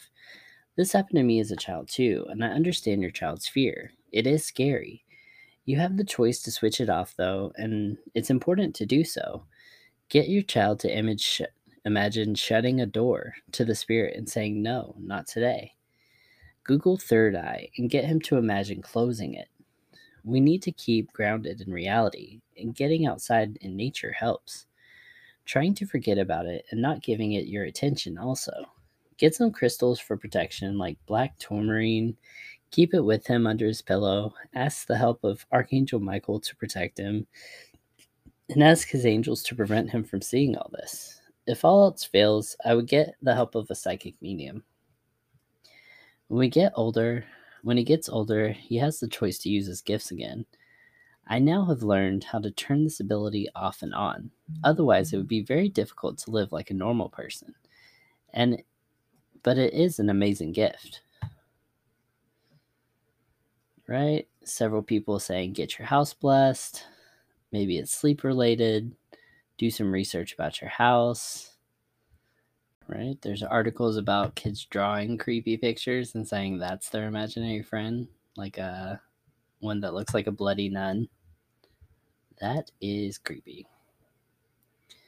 But those are just drawings, so. Nine year old. Can I sleep with you? Why? Had a dream about the lullaby lady. Who? An old woman with no skin on her hands. Why do you call her that? Because she stands next to your bed and hums while you sleep. Sure, just let daddy put the hose or the house up for sale real quick. These are like uh, posts about imaginary friends. Same thing happened with my son. His imaginary friend's name was John. My brother John died two years before my son was born. I have pictures of John, and I asked one time to my son, or I said one time, he would have loved you. And my kid said, Oh, he does, and he misses you. I cried in the closet. I heard my four year old arguing by herself. She doesn't have imaginary friends, she has imaginary enemies.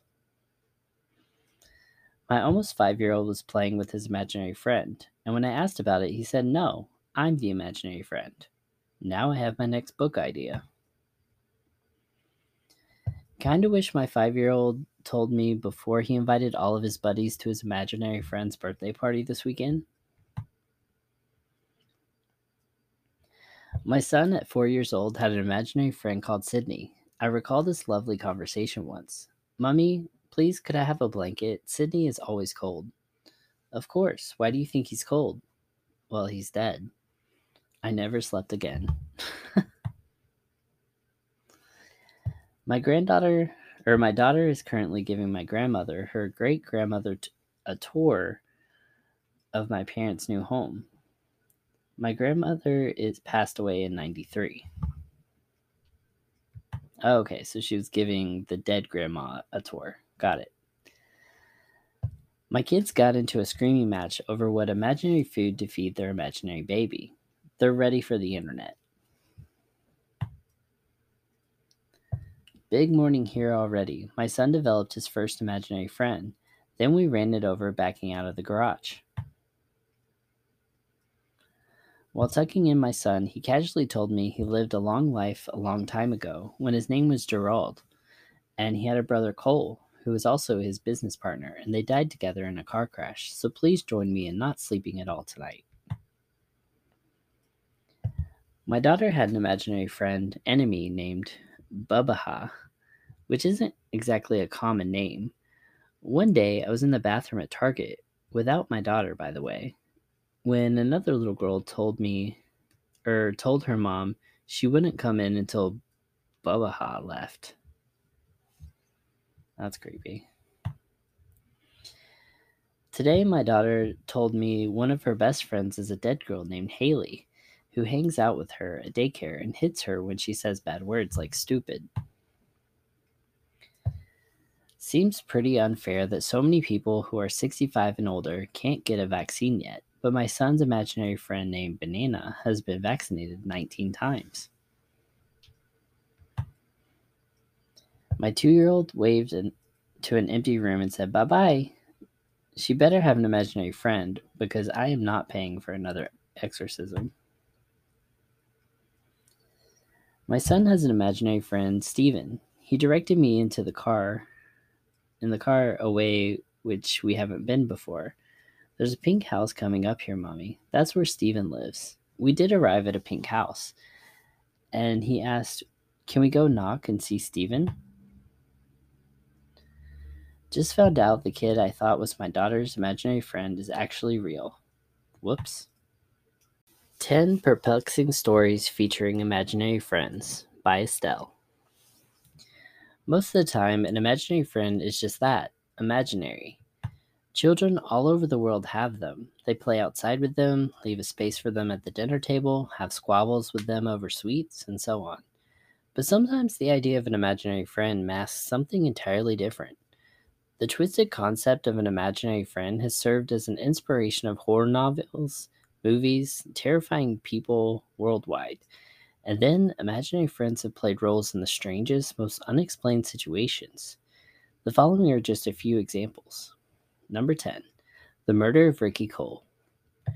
Ricky Cole hurt and allegedly murdered a lot of people right up until he himself was brutally beaten to death with a pipe by a young man named Jason Coate in 2013. In court, one of Coate's lawyers stated that Ricky Cole had an imaginary friend who lived in the black in a black box and went by the name of Vern. It was apparently this Vern who told Cole to maim and murder others. Jason Coate had overheard conversations between Cole and Vern and was terrified for his own life, leading him to kill Cole. Defense lawyers were building up their case on the premise of self defense to get Jason Coate off the hook. pointing out that drugs found in Ricky Cole's system could have made him psychotic and could also have led to the invention of Vern. However, the prosecution believed that Jason Coates simply murdered Cole in cold blood after the latter wouldn't supply the former with the drugs he wanted. Jason Coate was sentenced to 45 years in prison. Number 9. The Boy in the Closet. When three year old Rebecca started talking about her new friend called Jonathan, her parents didn't take much notice. Even when she became obsessed with her closet and told her parents that Jonathan was in there, they didn't think anything of it. After all, many toddlers have imaginary friends, and Rebecca would soon outgrow the notion of it. Then Rebecca's mom fell pregnant again, and the family opted to move to a bigger place that would accommodate their new baby. Rebecca moved on from her imaginary friend, and her parents soon forgot about it completely. Four months later, the new owners of the family's old home contacted Rebecca's father. They had found a trapdoor in the back of Rebecca's closet, and below the trapdoor there was a hole with a box in it. It contained baby pictures and baby clothes. On the box was written, Jonathan's. Number 8. Karl Anthony Towns' alter ego. At 21 years old, basketball player Karl Anthony Towns became the third youngest player in 30 years to have a minimum of 45 points and 15 rebounds in a game. In 2015, Sporting News wrote an article about Towns because fans were mystified over who the young man was talking to while playing. According to the article, Towns admitted to have an imaginary friend that over time had turned into his alter ego, who he named Carlito. He also stated that Carlito is the little voice that sits on his shoulder during games. Towns' teammate Tyler Ulis added his voice to the article as well, explaining that when Towns seems to be looking down and talking to the ground, he's actually talking to Carlito. It seems that Carlito is instrumental in helping Towns to keep his from talking back to his coach when he is criticized by him during games. The coach is apparently not much bothered by the presence of Carlito, as long as it influences Town's game in a positive way. Number seven, January Schofield's Imaginary Friends. By the time January Schofield turned four, she had so many imaginary friends that her parents couldn't keep up. Some of these friends ordered January to hurt the family dog, even her baby brother, Whenever she would try to hit her newborn brother, her father would have to hold her down. January would then attack the only way she could by biting down wherever she found a spot on her father's body. At school, she would hurl herself at windows and doors. These fits of rage would last seconds or minutes, and then January would be the angelic daughter her parents knew her to be. January is also an extremely smart girl. She was able to speak grammatically correct before she was two years old. At four, she had the mental age of an 11 year old. However, she preferred the company of her imaginary friends, which included little girls and animals such as dogs and even rats. She also refused to be called by her name. At age six, January tried to kill herself by attempting to throw herself from her bedroom window. She also tried to choke herself with her own shirt sleeve. After several doctor visits and trips to a psychologist and then a psychiatrist, a devastating diagnosis was made. January had child onset schizophrenia. She was one of the youngest people in the US to be diagnosed with this terrible disorder. As if this wasn't enough to deal with, her brother Bodhi was diagnosed with autism at age 5, and there was a real possibility that he too might suffer from schizophrenia. Number six, Jess.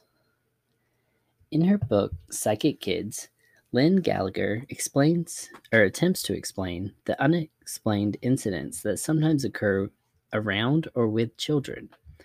She also explores the concept of imaginary friends, relating to a tale of a couple and their daughter who had a terrifying experience in their family home. Lorinda and Ben together with their six year old daughter Anna, moved into a Victorian era house where they could entertain guests and even offer them a spare room to sleep in when they came to visit. After a while, Anna started talking about a little girl named Jess and a dollhouse that Jess didn't want her to play with. Anna also started to refuse to let the family dog into her room because Jess was terrified of her. Lorinda spoke to Ben about this, but Ben wasn't concerned, saying that imaginary friends were part of growing up. Lorinda accepted this, and as Anna's complaints about Jess grew more and more, Lorinda simply brushed them off. One night, the lights went out in the house, and Lorinda immediately went to the living room, where Anna was sleeping on the couch, to light some candles. It was then that Lorinda saw a strange girl sitting on the floor next to Anna, stroking her hair and singing a lullaby. Lorinda screamed, but the girl did not acknowledge her. Only when the dog Lulu started barking at her did the girl jump up in alarm. The girl ran to the door, froze, and then let out a blood curdling scream. She then vanished leaving behind a pool of blood. Number 5. Bleeder. Ryland was born suffering from the effects of his mother's meth use and into a family with a history of bipolar disorder. He was adopted by Kim and Ryan, who wanted to give him a better life. Little did they know by the time he was seven, he would be swearing like a sailor, a sailor, and have an unhealthy obsession with knives. His adopted parents appeared on Dr. Phil trying to get help for their son, convinced he would turn into a mass murderer or a serial killer when he got older. During their segment, the parents played a video they took of their son screaming and threatening to kill his mother and another woman while they were trying to calm him down during one of his outbursts. A another video showed the young boy mimicking how he would stab his parents if they dared to take his big knives away. Ryland had had many problems since birth, which escalated over the years. Before he was two, he would hold his breath until he passed out. He played with knives at age three, and when he was six year old six years old, he cut off his fingertips with a razor blade because his imaginary friend told him to do so.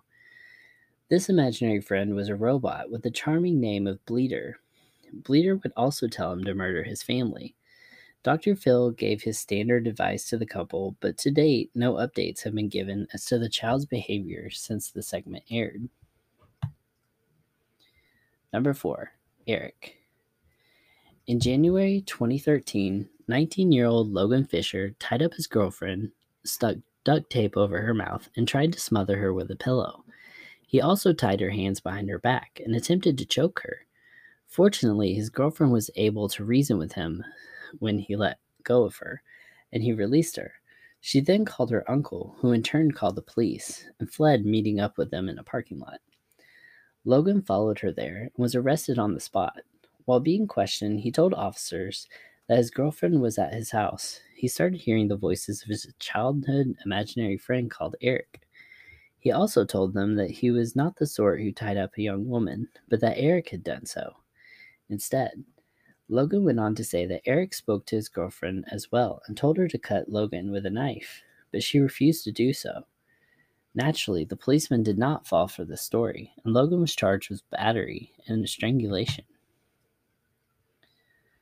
Number three, Laughing Jack. According to the urban legend, Laughing Jack is a creepy clown that appears to children as an imaginary friend, but then turns on them by cutting them open from top to bottom and ripping out their organs. He then fills up their empty bodies with candy. In 2015, a 12 year old girl from Indiana set her home on fire and then proceeded to stab her stepmother to death. When questioned by the authorities, the girl stated that she had been given an instruction by Laughing Jack to kill her stepmother. The girl was taken to a medical center where it was established she suffered from PTSD as well as dissociative identity disorder. No private institution would keep her, and she had to be moved to a state mental institution. She was found unfit to stand trial because of her mental disorder. All right, number two meme turned myth turned imaginary friend. In a case very similar to Laughing Jack, two girls from Wisconsin lured their friend into the woods May 2014 after having a slumber party. The two 12 year olds then proceeded to stab her 19 times, very nearly severing an artery close to her heart. Amazingly, the girl survived. When they were arrested, they told the police that Slenderman had instructed them to kill their friend. Otherwise, he would kill their families. Slenderman, a tall, slender creature that wears a black suit and has no facial features, originated as a meme and then morphed into a creepy pasta and somehow emerged as a type of imaginary friend foe to the two girls, who did not hesitate to stab their friend to appease the ghoulish apparition. The girls also believed that Slender Man would welcome them into his mansion after the murder, and that he watched over them and could materialize instantly and read their minds. Number one, Casey Anthony's made up life. In a decision that shocked the world, Casey Anthony was found not guilty in 2011 of murdering her beautiful two year old daughter Caylee, despite many pieces of evidence pointing to her guilt. Instead, she was only convicted of four misdemeanor charges, including providing false information to the police. False information was an understatement, however. Casey Anthony had a whole host of imaginary friends and created fictitious worlds for these characters, even fictitious events. Anthony claimed, first of all, to have had a job at Universal Studios and even led police to there before admitting that she lied. She also told police that she had a babysitter who used to go with her ex boyfriend. The nanny's name was Zenaida, Zanny for short. She claimed that Zanny kidnapped Caylee because she believed Anthony to be a bad mother. Anthony also claimed that a man by the name of Jeff Hopkins was her boyfriend, and he worked for Nickelodeon. She invented a mother for Hopkins and claimed that the woman suffered from cancer. Anthony even lied about her daughter's father, saying his name was Eric Baker, but no one in her family had ever laid eyes on this person. A while later, Anthony told her mother that Baker had been killed in an accident. In spite of all these lies and obvious flaws in her story concerning her daughter's disappearance and murder, Casey Anthony remains a free woman.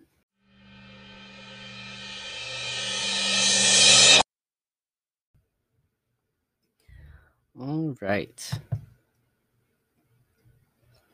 So we go over to Mashable, where they have an article Adorable Little Girl has the most terrifying imaginary friend ever. All right, by Cassie Murdoch. Kids say the most soul crushing, terrifying things, don't they?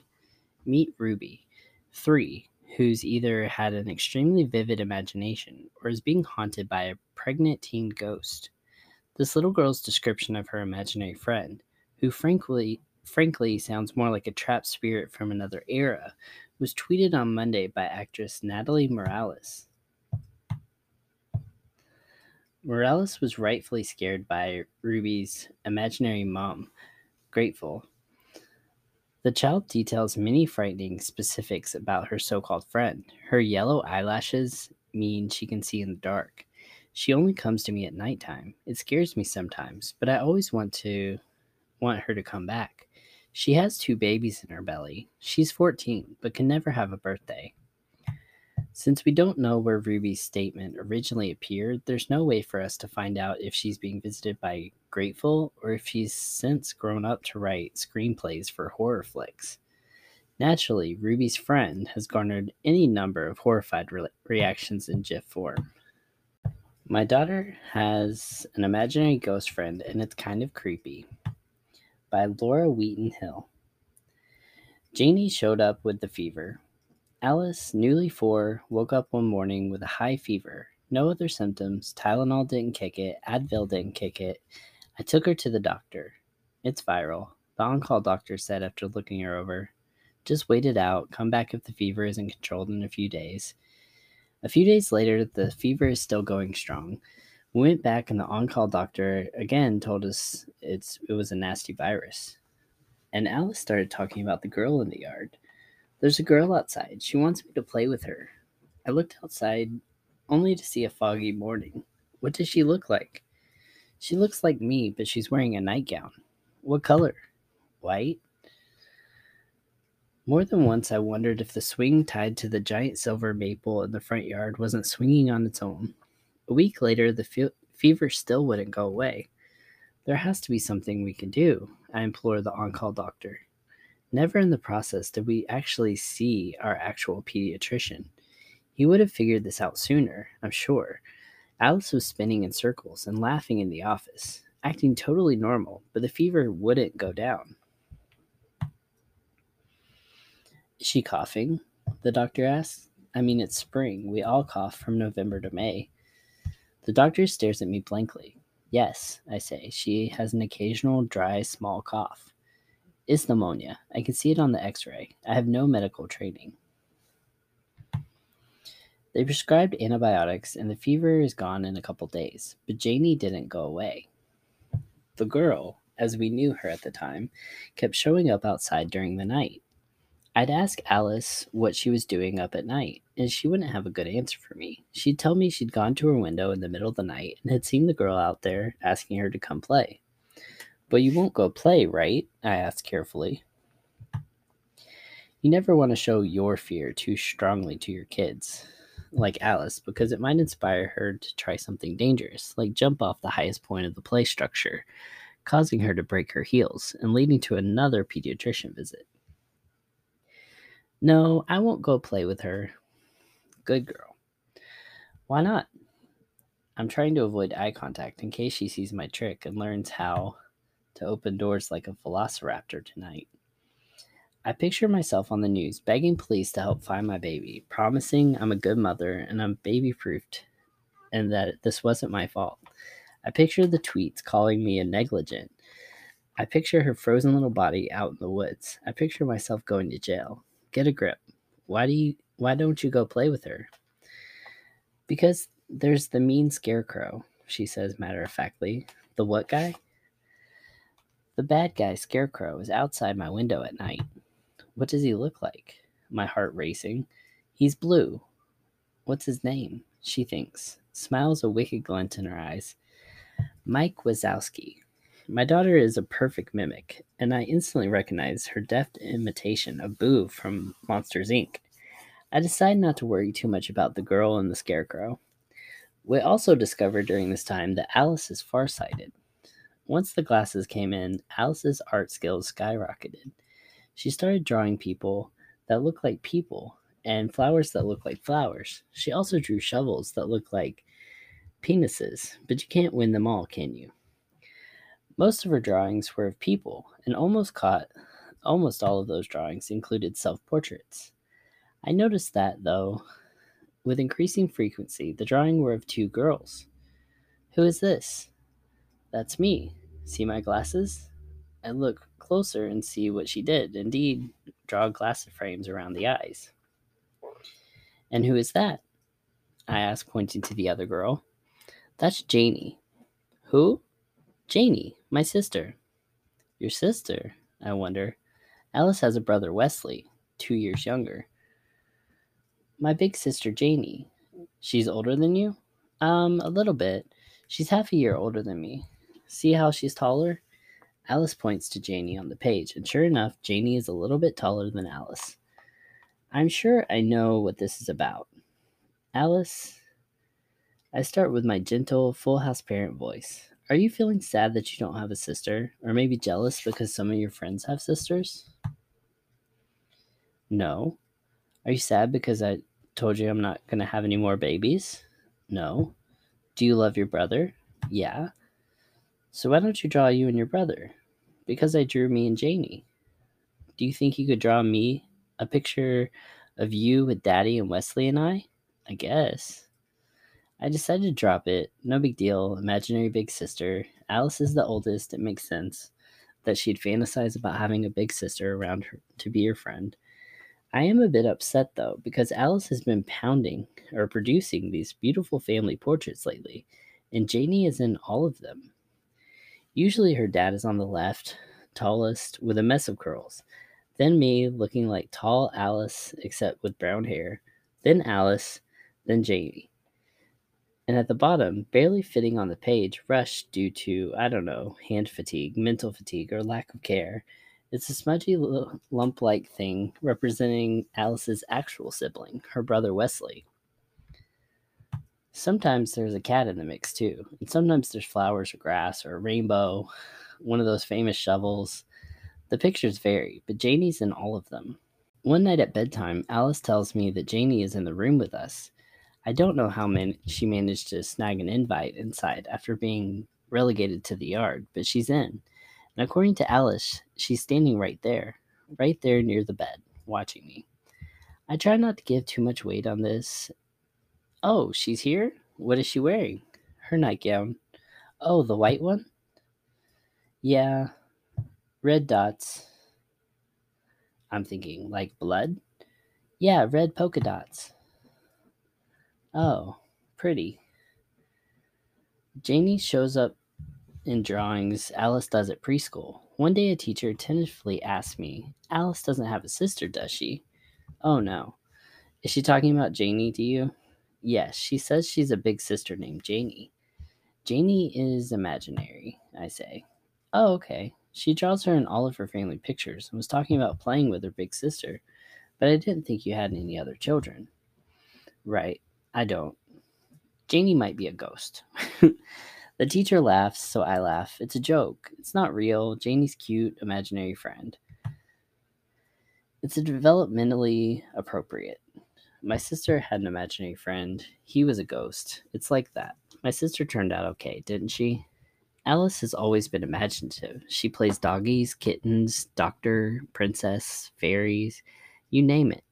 But her favorite thing to do is go out in the front yard by the big swing, by the big tree. Usually I just stay inside watching them from the kitchen or my de facto desk at the dining table. I like to watch her playing independently, being her amazing, dramatic, creative self. I notice her mouth is often moving, as if she's talking to someone. It's been two years and Janie still lives with us. She's casually at the table at breakfast. She listens in on story time.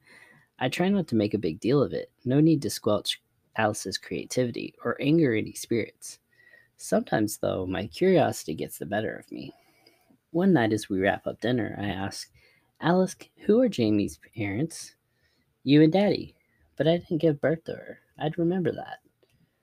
Her parents died, so she lives here now. I feel a coldness in the air, in Alice's tone. Why did she choose to live here? She heard about me and came to be my stepsister. Wesley, now almost four, says, She's not alive, Alice. Let's go play.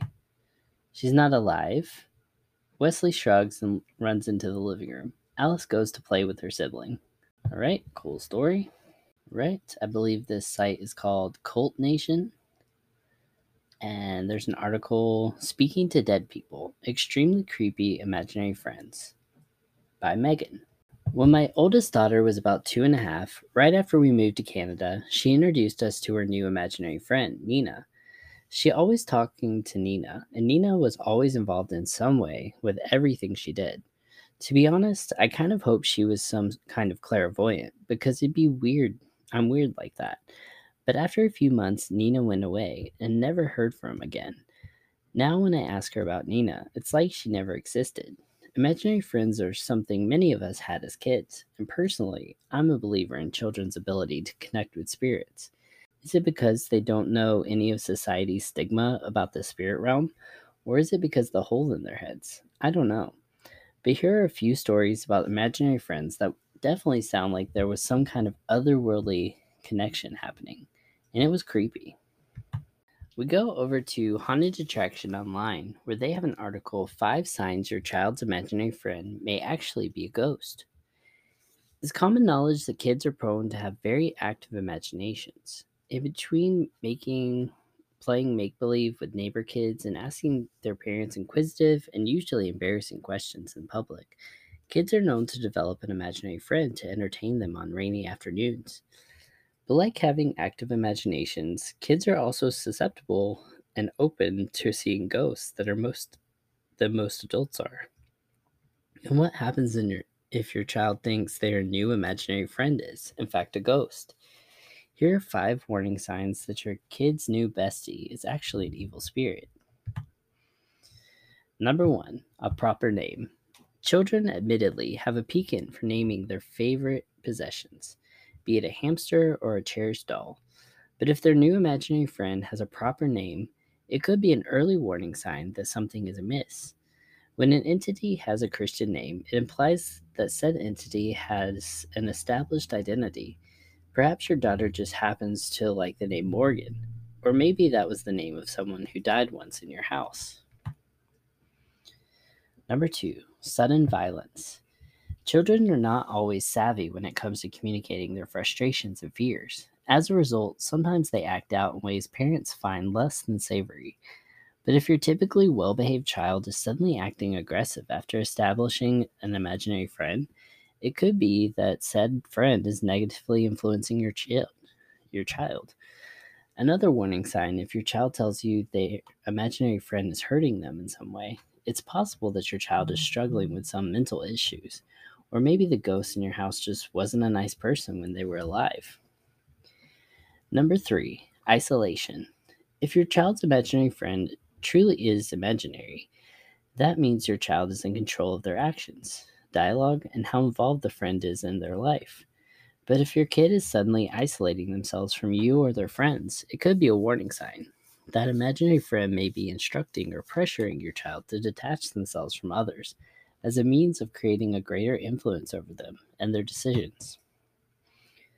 Number four, a stranger's voice. This is one this one may not be obvious at first, as kids often speak on behalf of their stuffed animals and other toys. But if your child grows up to be a professional voice actor, they will only have a limited range of tones and pitches as an adolescence. If you find your child having a conversation with their imaginary friend, be sure to pay special attention to their mouth when they're talking. Some parents have been shocked to discover their kids were really having a two person conversation in their bedroom. Disembodied sounds. If you suspect your kid's imaginary friends may be a ghost or paranormal entity in your home, it's advised that you start paying attention to sounds you hear around your house. Is that sudden creaking coming from the vent, or is it a sound of someone unseen walking down the hallway? Chances are, if your child's new friend is a ghost, there will be other signs of its presence around the house. If you're convinced that your child has befriended one of the dead, try your best not to panic, at least not in front of your kids. Instilling fear in your children will only make the matter worse. Instead, speak candidly with your child about their imaginary friend and ask a lot of questions. For those of you who are certain that the spirit is malicious in nature, consider confronting them yourself and demanding that they leave you and your family alone. If worse comes to worse, consider consulting a religious figure or paranormal investigator to help dispel the pesky spirit.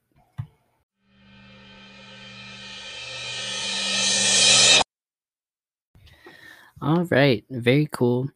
I'm sure I had a lot of imaginary friends growing up. Uh, my parents always told me about uh, how I would tell them about different people that were there that were not there, and it would freak them out. So, this episode was really fascinating and really cool to do. Um, my nephew used to tell me um, to close his closet at night because that's where the man stood and stared at him while he was sleeping. So I never enjoy whenever people say there's like a man in the closet. That's never fun. But I digress. Um, yeah, I hope you enjoyed this episode. Sorry about it being late. And yeah, join us on our Facebook page at Paranormal Stories, Spooky Shiz, Paranormal Stories, and then Spooky Shiz is in parentheses. You can find our group there. It's a great way to connect with me and send me stories for future episodes. All right. Stay spooky, my friends.